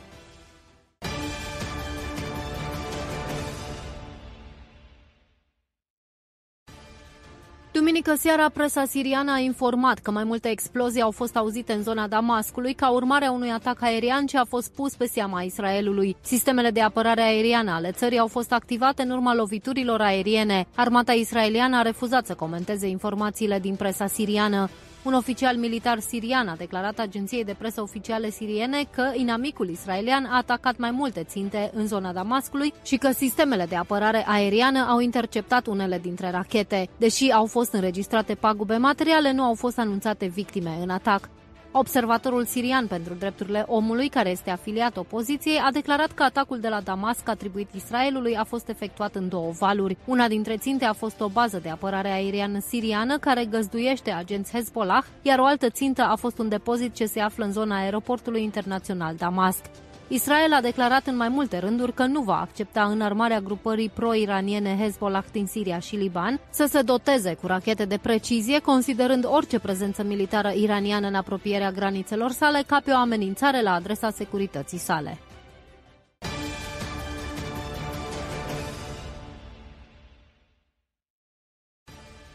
Corea de Nord a anunțat Japonia că săptămâna viitoare va fi implementat un plan de lansare a ceea ce aceasta numește un satelit, a anunțat luni paza de coastă din Japonia. Fenianul a informat paza de coastă din Japonia că o rachetă va fi lansată între 31 mai și 11 iunie și va cădea în apele din apropierea Mării Galbene ale Mării Chinei de Est și la est de insula Luzon din Filipine.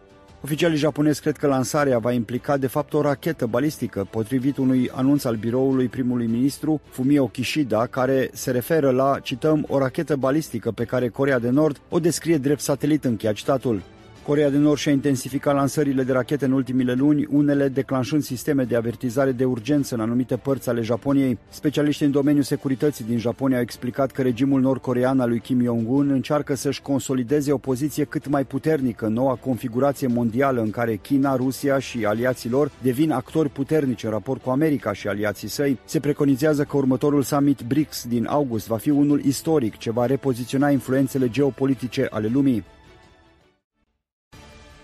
Israelul a învățat din greșelile trecutului când a oferit teren în schimbul păcii cu arabii palestinieni. Nu a primit pace, deși a cedat mai multe teritorii. Dezangajarea israeliană din Gaza și nordul Samariei a fost o acțiune unilaterală în 2005, în care armata israeliană a evacuat 21 de așezări israeliene din fâșia Gaza și alte patru localități din nordul Samariei. Autoritatea palestiniană ar fi trebuit să oprească atacurile teroriste împotriva Israelului, dar nu s-a întâmplat așa. Dezangajarea a fost propusă în 2003 de premierul de atunci Ariel Sharon, aprobată de Knesset în februarie 2005 și aplicată în lunile august și septembrie.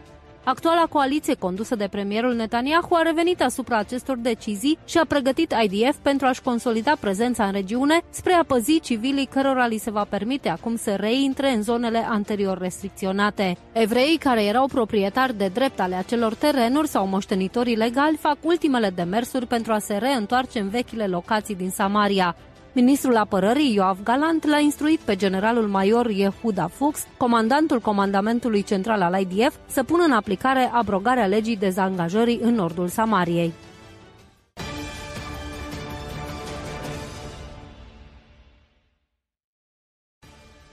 Vicepreședintele Comisiei Europene, Margaritis Schinas, care este responsabil de lupta Uniunii Europene împotriva antisemitismului, a declarat la conferința anuală a Asociației Evreiești Europene de săptămâna trecută că 38% dintre evrei europeni caută să părăsească continentul pentru că se simt nesiguri. Israelul este prima opțiune în rândul evreilor care doresc un loc sigur și prosper. Sistemul medical israelian este mult superior în ceea ce privește calitatea serviciilor față de multe țări europene. Reținerea pe care încă o mai au evrei de a se reîntoarce în țara lor strămoșească constă în faptul că în Europa au anumite realizări, afaceri, o anumită situație și nu în ultimul rând reținerea că în Israel nu este încă o pace consolidată.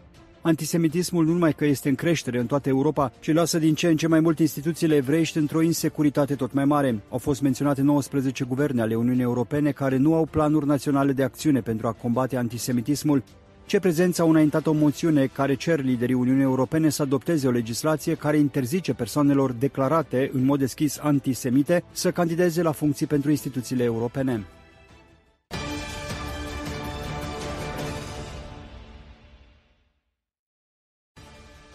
Statele Unite au condamnat Iranul pentru execuțiile a trei persoane implicate în proteste la nivel național. Purtătorul de cuvânt adjunct al Departamentului de Stat, Vedant Patel, s-a arătat intrigat de faptul că Iranul i-a executat prin spânzurare pe Majid Kazemi, Saleh Mirshademi și Saed Yagubi, care au fost arestați în noiembrie din cauza protestelor din centrul orașului Isfahan. Execuția acestor bărbați a fost pusă în aplicare în urma unor procese false, care sunt o jignire la adresa drepturilor omului și a demnității fundamentale în Iran și peste tot, a adăugat el.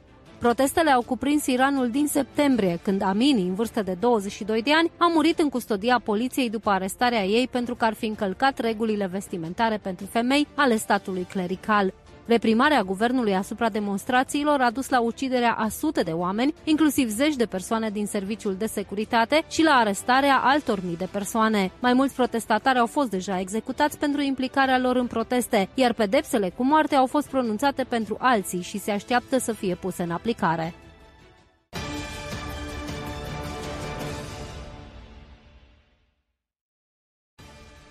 Au trecut mai bine de două luni de la furtunile puternice care au trecut prin Mississippi și Alabama la sfârșitul lunii martie anul acesta, producând tornade multiple ce au provocat daune uriașe.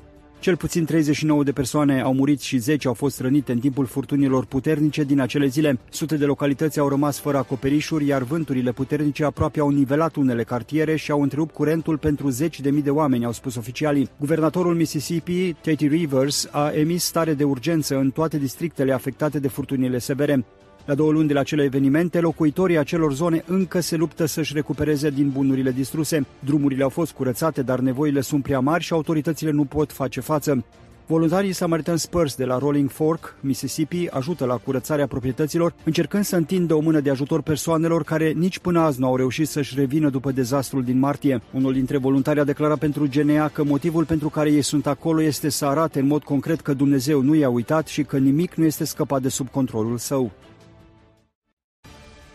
Un eveniment mai puțin obișnuit s-a petrecut în Israel săptămâna trecută, când mai multe persoane înarmate au trecut linia albastră la muntele Dov și au instalat două corturi pe teritoriul israelian, sub privirele forței Unifil de menținere a păcii. Avampostul a fost instalat de Hezbollah prin intermediul mai multor persoane înarmate, care au rămas la fața locului sfidând soldații israelieni pe teritoriul suveran al statului Israel. Armata israeliană investigează modul în care a fost tratată problema și de ce avamposturile nu au fost evacuate imediat după ce au fost înființate dincolo de linia albastră. Potrivit armatei israeliene, noile avamposturi ale lui Hezbollah nu ar reprezenta o amenințare pentru securitate, așa că preferă să acționeze în sfera politico-diplomatică. Armata israeliană a monitorizat activitatea în timp ce se desfășura, dar nu a dorit să publice informații pentru a nu crea tensiuni care să forțeze o confruntare armată. Israelul vede evenimentul ca pe o provocare a Hezbollah și încearcă să rezolve incidentul prin canale politice, prin Ministerul Afacerilor Externe.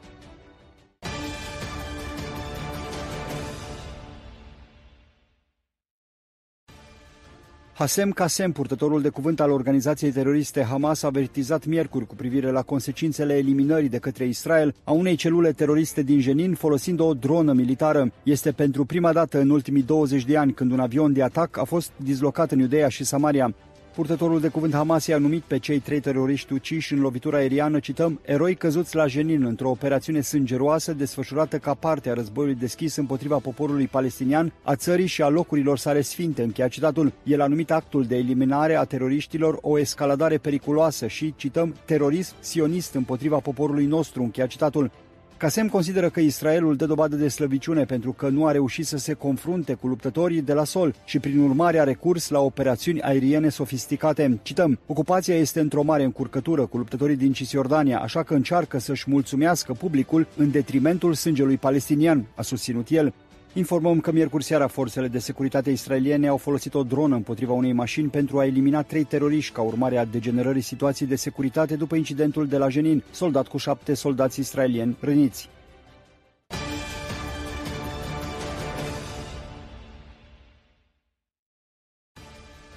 Fiul președintelui Biden, Hunter, urmează să pledeze vinovat pentru două infracțiuni fiscale federale și să recunoască vinovăția pentru o acuzație de infracțiune de deținere ilegală de armă. În schimb, se așteaptă să evite închisoarea. Acuzațiile fac parte dintr-un acord de vinovăție la care Hunter Biden a ajuns cu procurorii de la Departamentul de Justiție.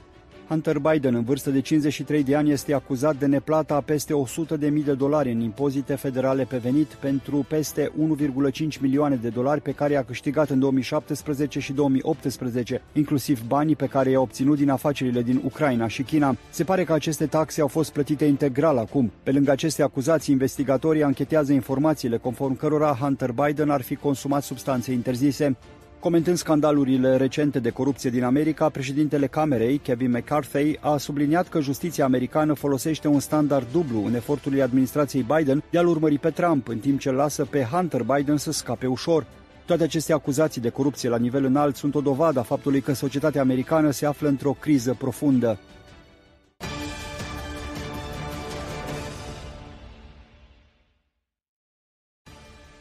Barcelona a câștigat Liga Spaniolă de Basket Andesa cu o victorie în fața lui Real Madrid în finală. Cel mai remarcabil jucător a fost Nicola Mirotic, una dintre vedetele echipei, câștigând titlul și primind trofeul pentru cel mai valoros jucător. Imediat după victorie, sportivul din Muntenegru a spus, cităm, Vreau doar să-i mulțumesc în primul rând Dumnezeului nostru, Isus Hristos, pentru că mi-a dat putere mie, echipei mele, pentru răbdare și tuturor fanilor Barcelonei care ne-au fost alături și ne-au arătat atât de mult sprijin, încheia citatul. Nu este pentru prima dată când Nicola Mirotic vorbește deschis despre credința sa creștină. Într-un alt interviu în acest an, el a explicat ce valori îl definesc. Cităm, Sunt un familist convins, un om liniștit. Chiar și atunci când sunt cu familia mea, îmi place să petrec timp de calitate. Am crescut într-o familie creștină-ortodoxă. Am fost învățat să cred în Dumnezeu, a mai spus el. Astfel de voci creștine sunt rare, dar nu unice. Nici alte vedete sportive sau persoane cu notorietate nu se sfie să-și mărturisească în public credința creștină, în timp ce tot mai mulți politicieni evită să-și susțină valorile familiei creștine. Pastorul Rizera Hipakura din Namibia vrea să ne împărtășească experiența lui cu Dumnezeu și modul în care l-a acceptat pe Isus Hristos ca salvator al său. Biserica a celebrat de curând pogorârea Duhului Sfânt sau cum mai este cunoscută această sărbătoare, cinzecimea. Iată mărturia lui despre lucrarea Duhului Sfânt în viața sa. Am ajuns să-L cunosc pe Domnul Isus Hristos încă din 1994. Duhul Sfânt îmi vorbea. Am simțit că Dumnezeu vrea să fac o slujire. Dumnezeu a pus pe inima mea faptul că localitatea mea, Himbas, are nevoie de cineva care să lucreze cu ei. Trebuia să le vorbesc din cuvântul lui Dumnezeu. Acesta a fost planul lui Dumnezeu pentru viața mea. Am vrut să lucrez și prin satele din apropiere, dar nu știam cum să mă apropii de ei. Aproape toți erau analfabeți, nu știau să citească și eu nu puteam să mă mut în mijlocul lor, mai ales că erau destul de reticienți față de mine. Eu nu mă îmbrăcam ca ei, iar ei încă respectau cu tărie tradițiile strămoșești, care erau ciudate chiar și pentru mine. Cineva mi-a sugerat să ofer niște jucării copiilor din acel trib și să mă apropii de ei apoi să le arăt niște broșuri colorate cu poze și să le explic cât de bine pot despre Domnul Isus. Copiii s-au bucurat de jucării, dar nu au înțeles prea ușor despre ce mântuire era vorba, de ce ar avea ei nevoie de Hristos, dar am insistat și după multe luni, încetul cu încetul, oamenii au început să înțeleagă planul mântuirii. Vă mărturisesc că dacă Duhul Sfânt nu începea să lucreze la viața lor, efortul meu ar fi fost în zadar. Una dintre cele mai mari bucurii a fost atunci când în anul 2006 Caritunia Ombe a primit Evanghelia. Era un localnic care a învățat să citească și el, la rândul lui, a început să le citească celor din tribul său Biblia. Din acel moment, localnicii au fost receptivi pentru că Nia Ombe le vorbea în așa fel încât ei înțelegeau. Eram așa de încântat pentru că prin el mulți s-au întors la Hristos. El știe să se apropie de oamenii din satul lui mai bine ca mine. Eu nu pot să fac ce face el, dar mă rog ca toți din tribul lui, nu doar din satul acesta, să-L cunoască pe Dumnezeu și să se întoarcă de la vrăjitoriile lor. Când mă gândesc că totul a pornit de la niște cutii cu jucării, iar acum Evanghelia este propovăduită și aici, mă cuprinde un sentiment de bucurie de nedescris. L-am văzut pe Duhul Sfânt cum lucrează cu putere. Nu există minune mai mare decât o inimă transformată, un om care să renunțe la vrăjitorii și să-L urmeze pe Hristos.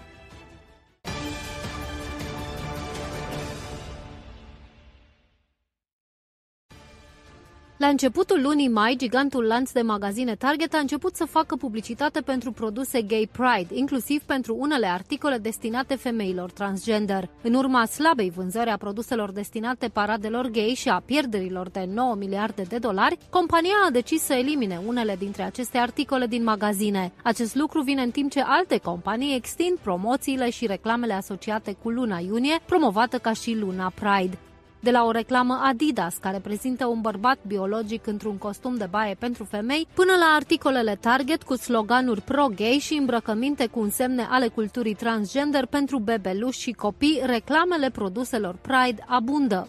Oamenii v-au spus de mult timp să nu forțați agenda voastră asupra lor. Nu vă impuneți convingerile voastre asupra altora. Credeți că dacă forțați pe cineva, veți obține ceva pozitiv? S-a întrebat retoric un utilizator TikTok pe nume Defender of the Gospel. Până acum ideologia aceasta era doar pentru adulți. Acum avem haine pentru bebeluși, haine pentru copii. Pe scurt, această agenda este pentru toată lumea. Treziți-vă!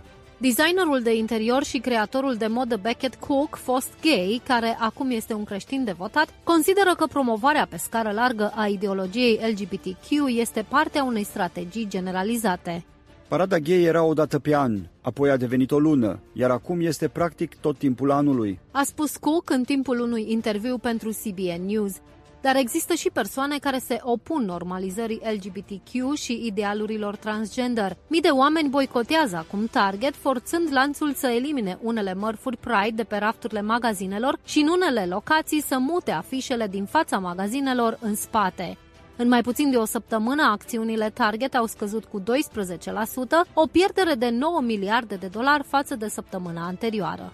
Nicole Collins, care a trăit ca lesbiană timp de 20 de ani, atrage atenția că reacția creștinilor trebuie să fie întotdeauna lipsită de violență. Violența nu este niciodată felul creștinilor de a răspunde și ar trebui condamnată. Collins îi încurajează pe credincioși să se roage cu seriozitate pentru comunitatea LGBTQ. Ea consideră că adevărata arma creștinului este rugăciunea. Modelul nostru de relaționare este Isus. El s-a ridicat cu fermitate împotriva oricărei necinstiri a lui Dumnezeu, dar niciodată folosind violență violența. Rusia urmărește să-și mărească influența pe plan mondial, dar anumite metode sunt sângeroase. Grupul Wagner al lui Evgeni Prigozhin operează în mai multe țări africane, inclusiv Mali, Siad, Libia, Camerun, Republica Centrafricană, Sudan, Zimbabwe și Madagascar și ar putea să se mute în Burkina Faso. Fotografiile de supraveghere ale armatei franceze arată mercenari ai grupului Wagner îngropând cadavre într-o zonă din Africa ce aparține de Mali. Armata privată rusă, cunoscută pentru atrocitățile sale din Ucraina și desemnată ca fiind organizație criminală internațională de către guvernul SUA, și-a oferit serviciile unor guverne, extinzând influența Kremlinului pe continentul african. Grupul Wagner oferă liderilor africani o gamă largă de servicii, de la războiul de dezinformare împotriva oponenților politici, protecție armată împotriva insurgențelor, până la pregătirea armatelor lor. ONU consideră că Wagner a fost implicat în masacrul la peste 500 de persoane din Mali de anul trecut. De asemenea, este suspectat de comiterea de atrocități în Republica Centrafricană.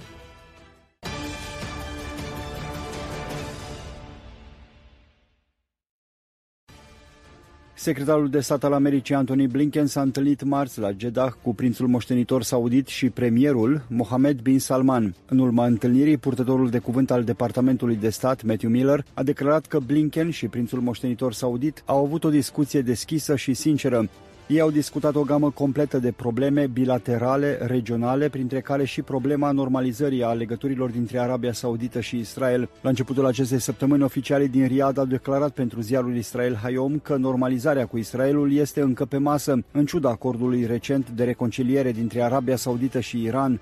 De ani de zile se zvonește că Israelul are legături în culise cu Arabia Saudită, dar saudiții au negat vehement aceste zvonuri. Premierul Benjamin Netanyahu a precizat că obiectivul său este de a ajunge la un acord de pace cu Arabia Saudită care ar pune capăt efectiv conflictului arabo-israelian.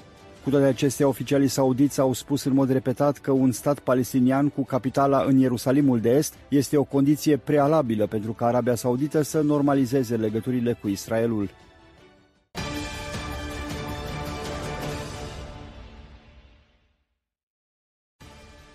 Marți, autoritățile turce au arestat și închis un tânăr de 16 ani pentru că a desenat o mustață pe un afiș de campanie electorală care îl arată pe președintele reales Recep Tayyip Erdogan, a informat presa locală din Turcia.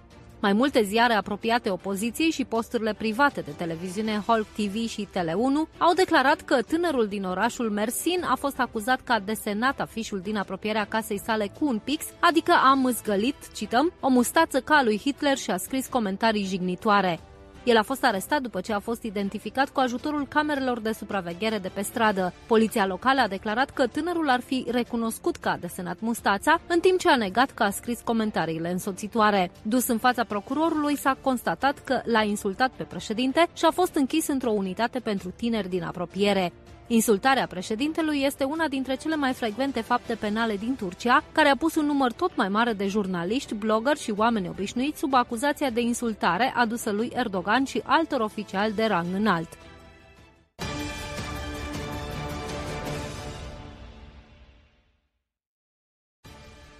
Primarul orașului francez Grenoble, Eric Piolle, a propus recent schimbarea calendarului public, înlocuind unele sărbători religioase cu altele laice. Cităm, putem face calendarul nostru mai pluralist, sărbătorind atașamentul nostru față de Republică, a spus Piolle.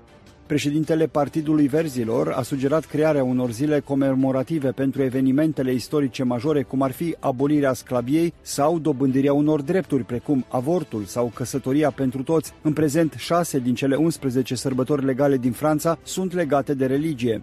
Cităm, ștergem din calendarul nostru referirile la sărbătorile religioase și declarăm ca sărbători legale sărbătorile laice, care marchează atașamentul nostru față de Revoluție, abolirea sclaviei, drepturile femeilor și ale persoanelor LGBT, a mai spus primarul Piol.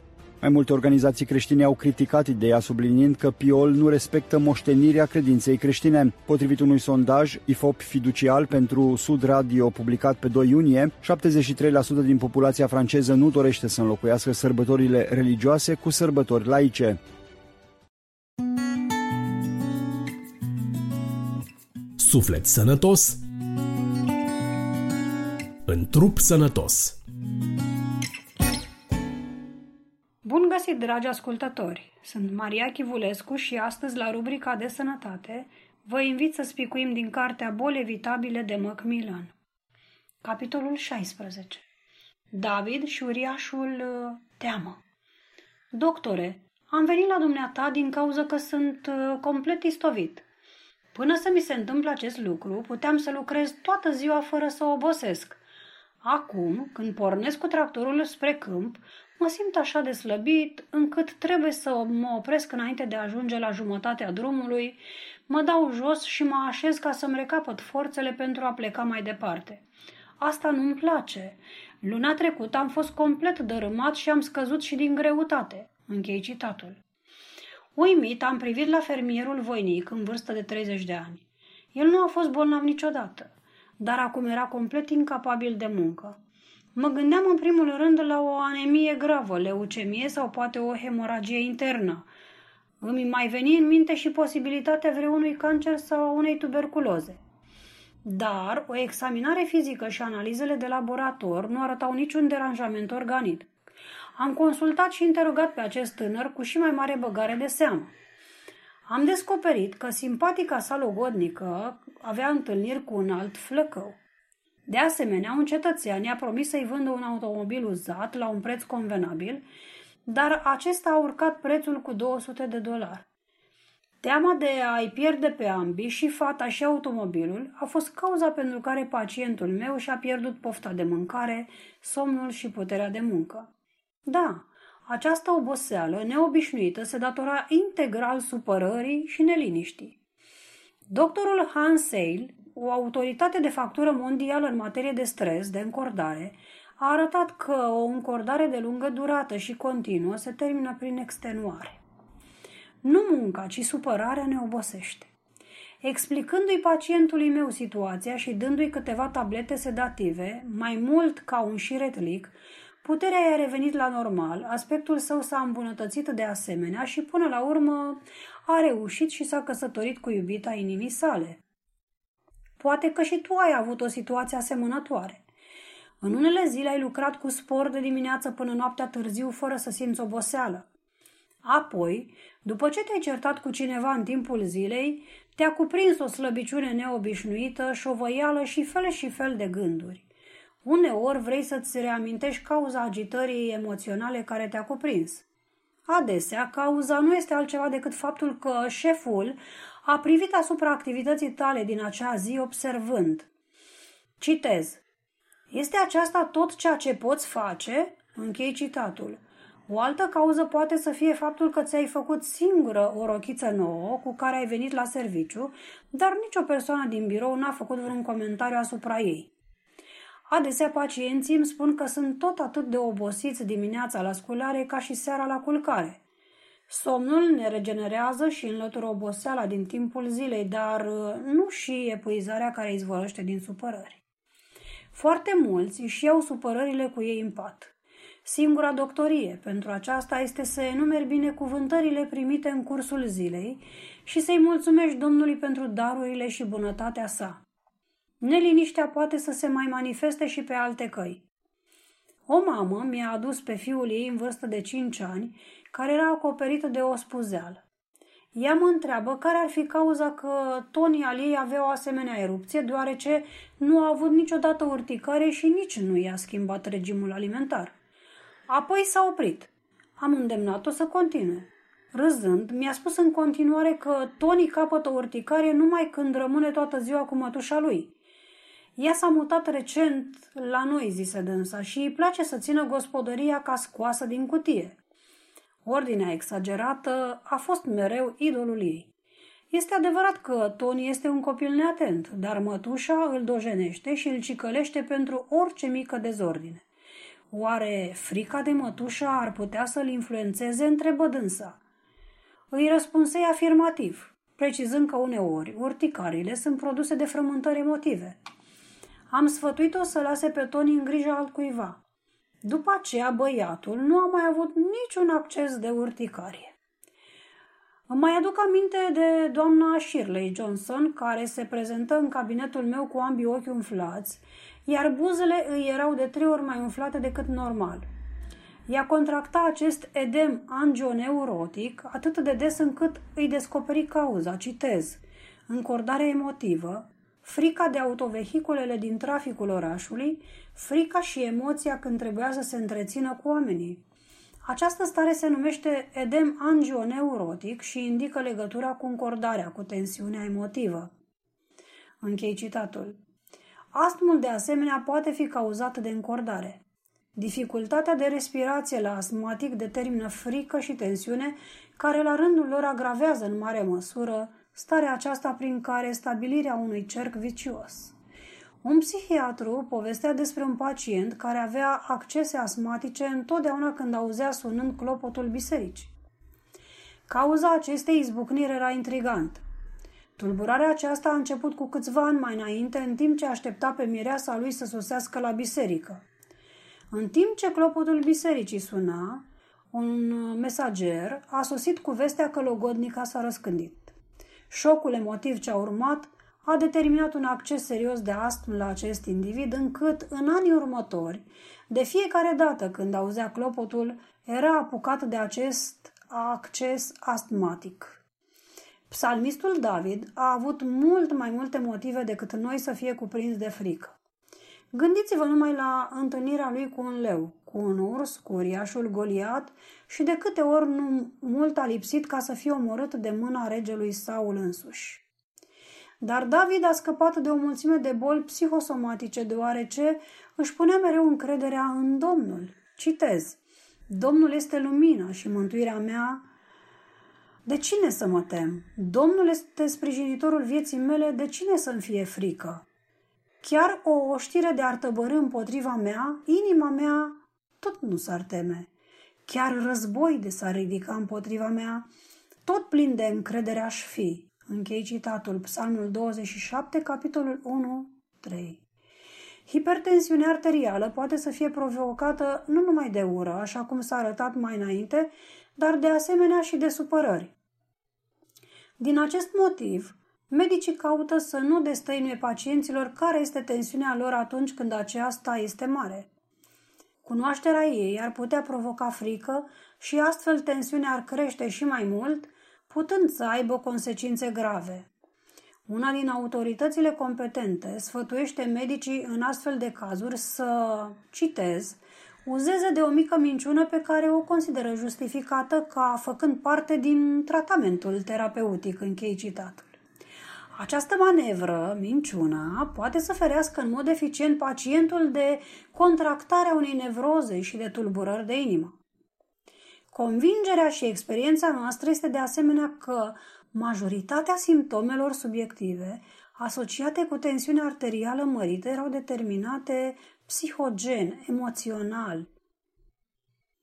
Acest citat demonstrează importanța uriașului, citez, frică, teamă, închei citatul, în producerea și agravarea hipertensiunii arteriale și marile distanțe pe care medicii ar trebui să le parcurgă pentru a-și salva pacienții. Totuși, minciuna a creat întotdeauna mai multe probleme decât a rezolvat pentru că, mai devreme sau mai târziu, pacientul tot va descoperi adevărul.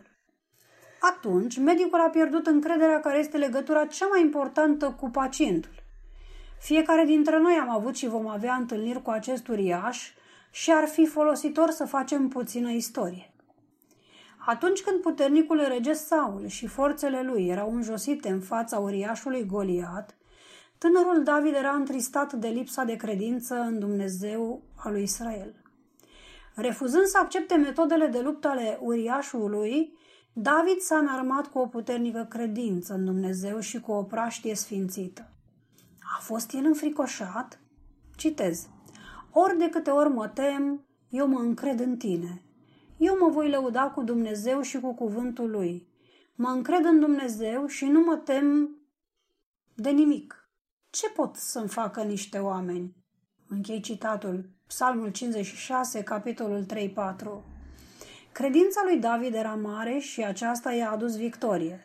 În frământările noastre zilnice, cu griji mici sau mari, practica credinței noastre va decide dacă disperăm sau învingem. David era în stare să învingă nu numai pe Goliat, ci și teama în multe ocazii. Poate că acesta este și unul din motivele pentru care psalmii săi ne sunt de un așa mare ajutor în tratarea grijilor și fricii. Acelora care se îndoiesc de puterea cuvântului lui Dumnezeu și a Duhului Său de a ajuta pe oameni în problemele moderne, medicul dr. Howard Kelly le scrie, citez, Eu declar solemn că Biblia este cuvântul lui Dumnezeu pentru că ea este hrană pentru suflet, așa cum mâncarea este hrană pentru trup. Biblia face apel la mine ca medic deoarece este un excelent medicament. Ea nu a dat greș niciodată în vindecarea unui pacient dacă acesta a respectat în tocmai prescripțiile sale, închei citatul. Nici o prescripție nu a ajutat mai mult oamenii ca psalmul 23. El poate să fie recitat la masă, înainte de culcare și ori de câte ori este nevoie. El va da unui om energia de a fi mult mai mult ca biruitor asupra uriașului, citez frică, și a bagajului său de boli. Citez, Domnul este păstorul meu. Nu voi duce lipsă de nimic. El mă paște în pășuni verzi și mă duce la ape de odihnă. Îmi înviorează sufletul și mă povățuiește pe cărări drepte din pricina numelui său. Chiar dacă ar fi să umblu prin valea umbrei morții, nu mă tem de niciun rău, căci tu ești cu mine, toiagul și nuiaua ta mă mângâie. Închei citatul Psalmul 23, 1, 6. Vă mulțumesc, stimați ascultători! Rămâneți cu bine și ne revedem în ediția următoare.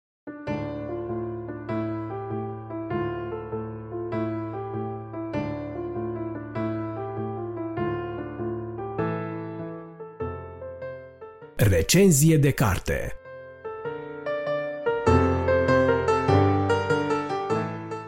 Bun găsit, dragi ascultători! Eu sunt Bogdan Suciu și în cele ce urmează, cu ajutorul lui Dumnezeu, sunt bucuros să fiu gazda dumneavoastră, adresându-vă o nouă invitație la lectură sub forma unei recenzii de carte creștină. Cartea pe care vreau să vă propun spre atenție cu prilejul acestui episod se intitulează Încercarea focului și este scrisă de Eric Wilson. De asemenea, cartea are și un subtitlu atractiv, un subtitlu interesant. Niciodată să nu-ți părăsești partenerul. În prim planul acestui roman este relația dintre capitanul de pompieri Caleb Hall și soția sa Catherine. Deși Catherine și-a dorit încă de mică să devină soția unui pompier, totuși, după șapte ani de căsniție, petrecut alături de Caleb, ajunge să se întrebe când a ajuns să înceteze să mai fie suficient de bună. Relația dintre cei doi devine din ce în ce mai tensionată, activitățile sunt diferite în care sunt implicați, iar timpul petrecut împreună scade ca durată. Cei doi sunt acaparați de profesiile lor și sunt pe punctul de a divorța. În acest context, Caleb acceptă o provocare din partea tatălui său, aceea de a parcurge vreme de 40 de zile un exercițiu intitulat Provocarea Dragostei. Un exercițiu care, pe lângă faptul că ajunge să îi apropie pe cei doi soți, este și un context în care aceștia îl întâlnesc pe Dumnezeu și află semnificațiile cele mai profunde ale dragostei. O carte frumoasă, o carte scurtă, care se citește repede și care, pe fondul poveștii de dragoste la care deja am făcut referire, conține și o acțiune interesantă, o acțiune cu anumite puncte marcate de intensitate, cu specificul activității unui pompier, cu ceea ce înseamnă misiune de salvare pe care un pompier le are de îndeplinit, precum și cu turnuri dintre cele mai interesante.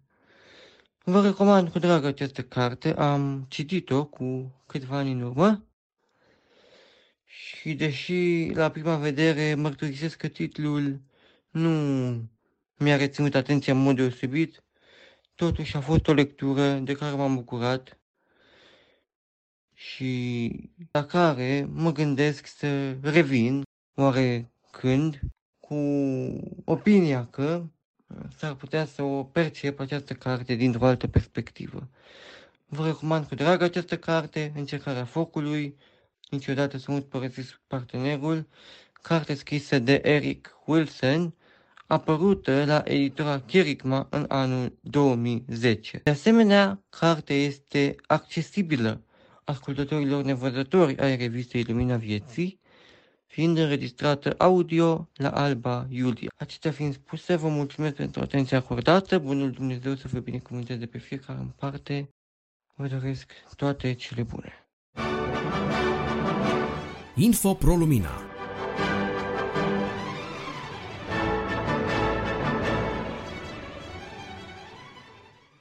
Psalmul 121 spune, Îmi ridic ochii spre munți.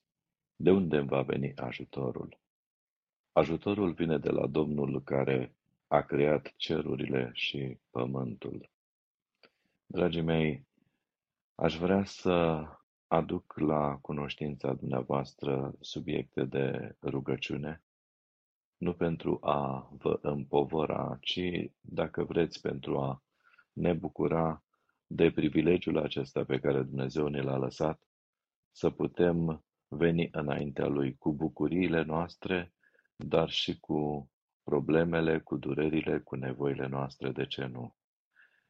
Domnul Isus Hristos a spus că dacă sunt doi sau trei adunați, dacă doi sau trei se vor învoi să ceară un lucru, le va fi dat lor. Așa că avem multe motive și precizări în Scriptură care ne motivează să venim împreună cu nevoile noastre, pentru care știm cu toții că în bisericile din care facem parte sunt puțini sau mai aproape deloc oamenii care intervin sau se roagă pentru nevoile specifice nouă.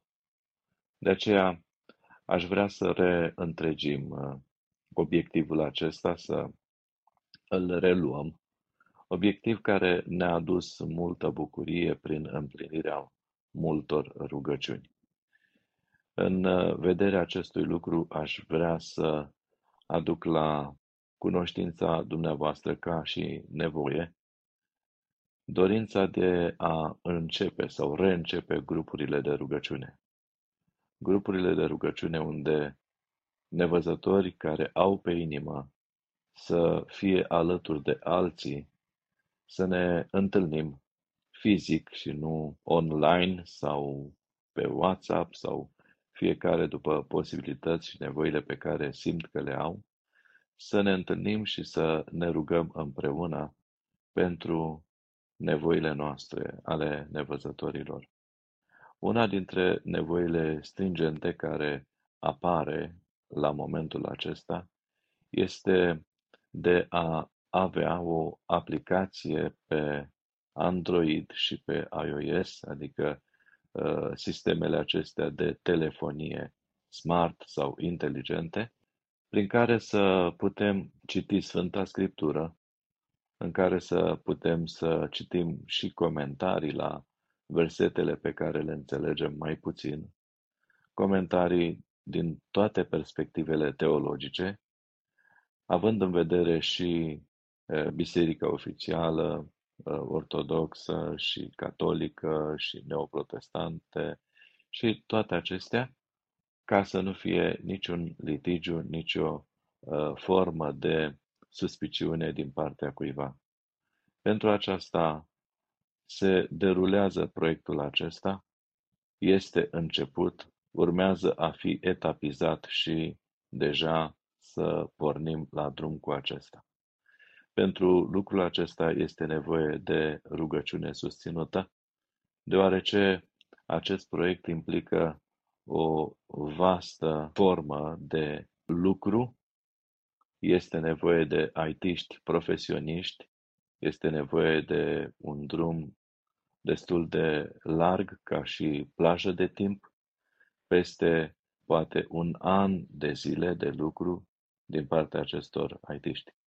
Pentru aceasta este nevoie de fonduri și nu de puțini bani, încercăm să mergem la Dumnezeu, ca de obicei să se implice în lucrarea aceasta și să ne poată susține, pentru că dacă braiul a fost cândva optim pentru noi ca și nevăzători, imediat am avut nevoie și de casete audio, după care știm că s-a trecut la uh, digitalizare, forma pe CD-uri, pe DVD-uri, pe stick-uri, mai nou pe MP3 playere și haideți să recunoaștem că și acestea sunt uh, atât de ușor perisabile, în mai puțin de un an de zile, doi ani de zile, oamenii ne sună că fie s-au dus uh, bateriile, fie uh, cablurile, fie s-au blocat butoanele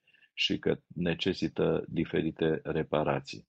Telefoanele se știe că sunt mult mai durabile și mai ușor portabile, mai ușor uh, epuizate bateriile, mai ușor de încărcat, mai ușor de folosit, plus că avem vocea sintetică și putem să folosim în felul acesta. De aceea aș vrea să putem realiza și forma aceasta de folosire a telefonului, să ajungem la citirea Scripturii, la delectarea inimii, la dezvoltarea spiritului nostru, la reconectarea noastră cu Dumnezeu, de ce nu și prin acest uh, intermediu. Dragii mei, vă mulțumesc pentru susținere, vă mulțumesc pentru implicare și să nu uităm reînceperea grupurilor de rugăciune. Dumnezeu să vă binecuvânteze! Poșta redacției Așadar, iată-ne ajuns și la finalul acestui număr, dragi ascultători.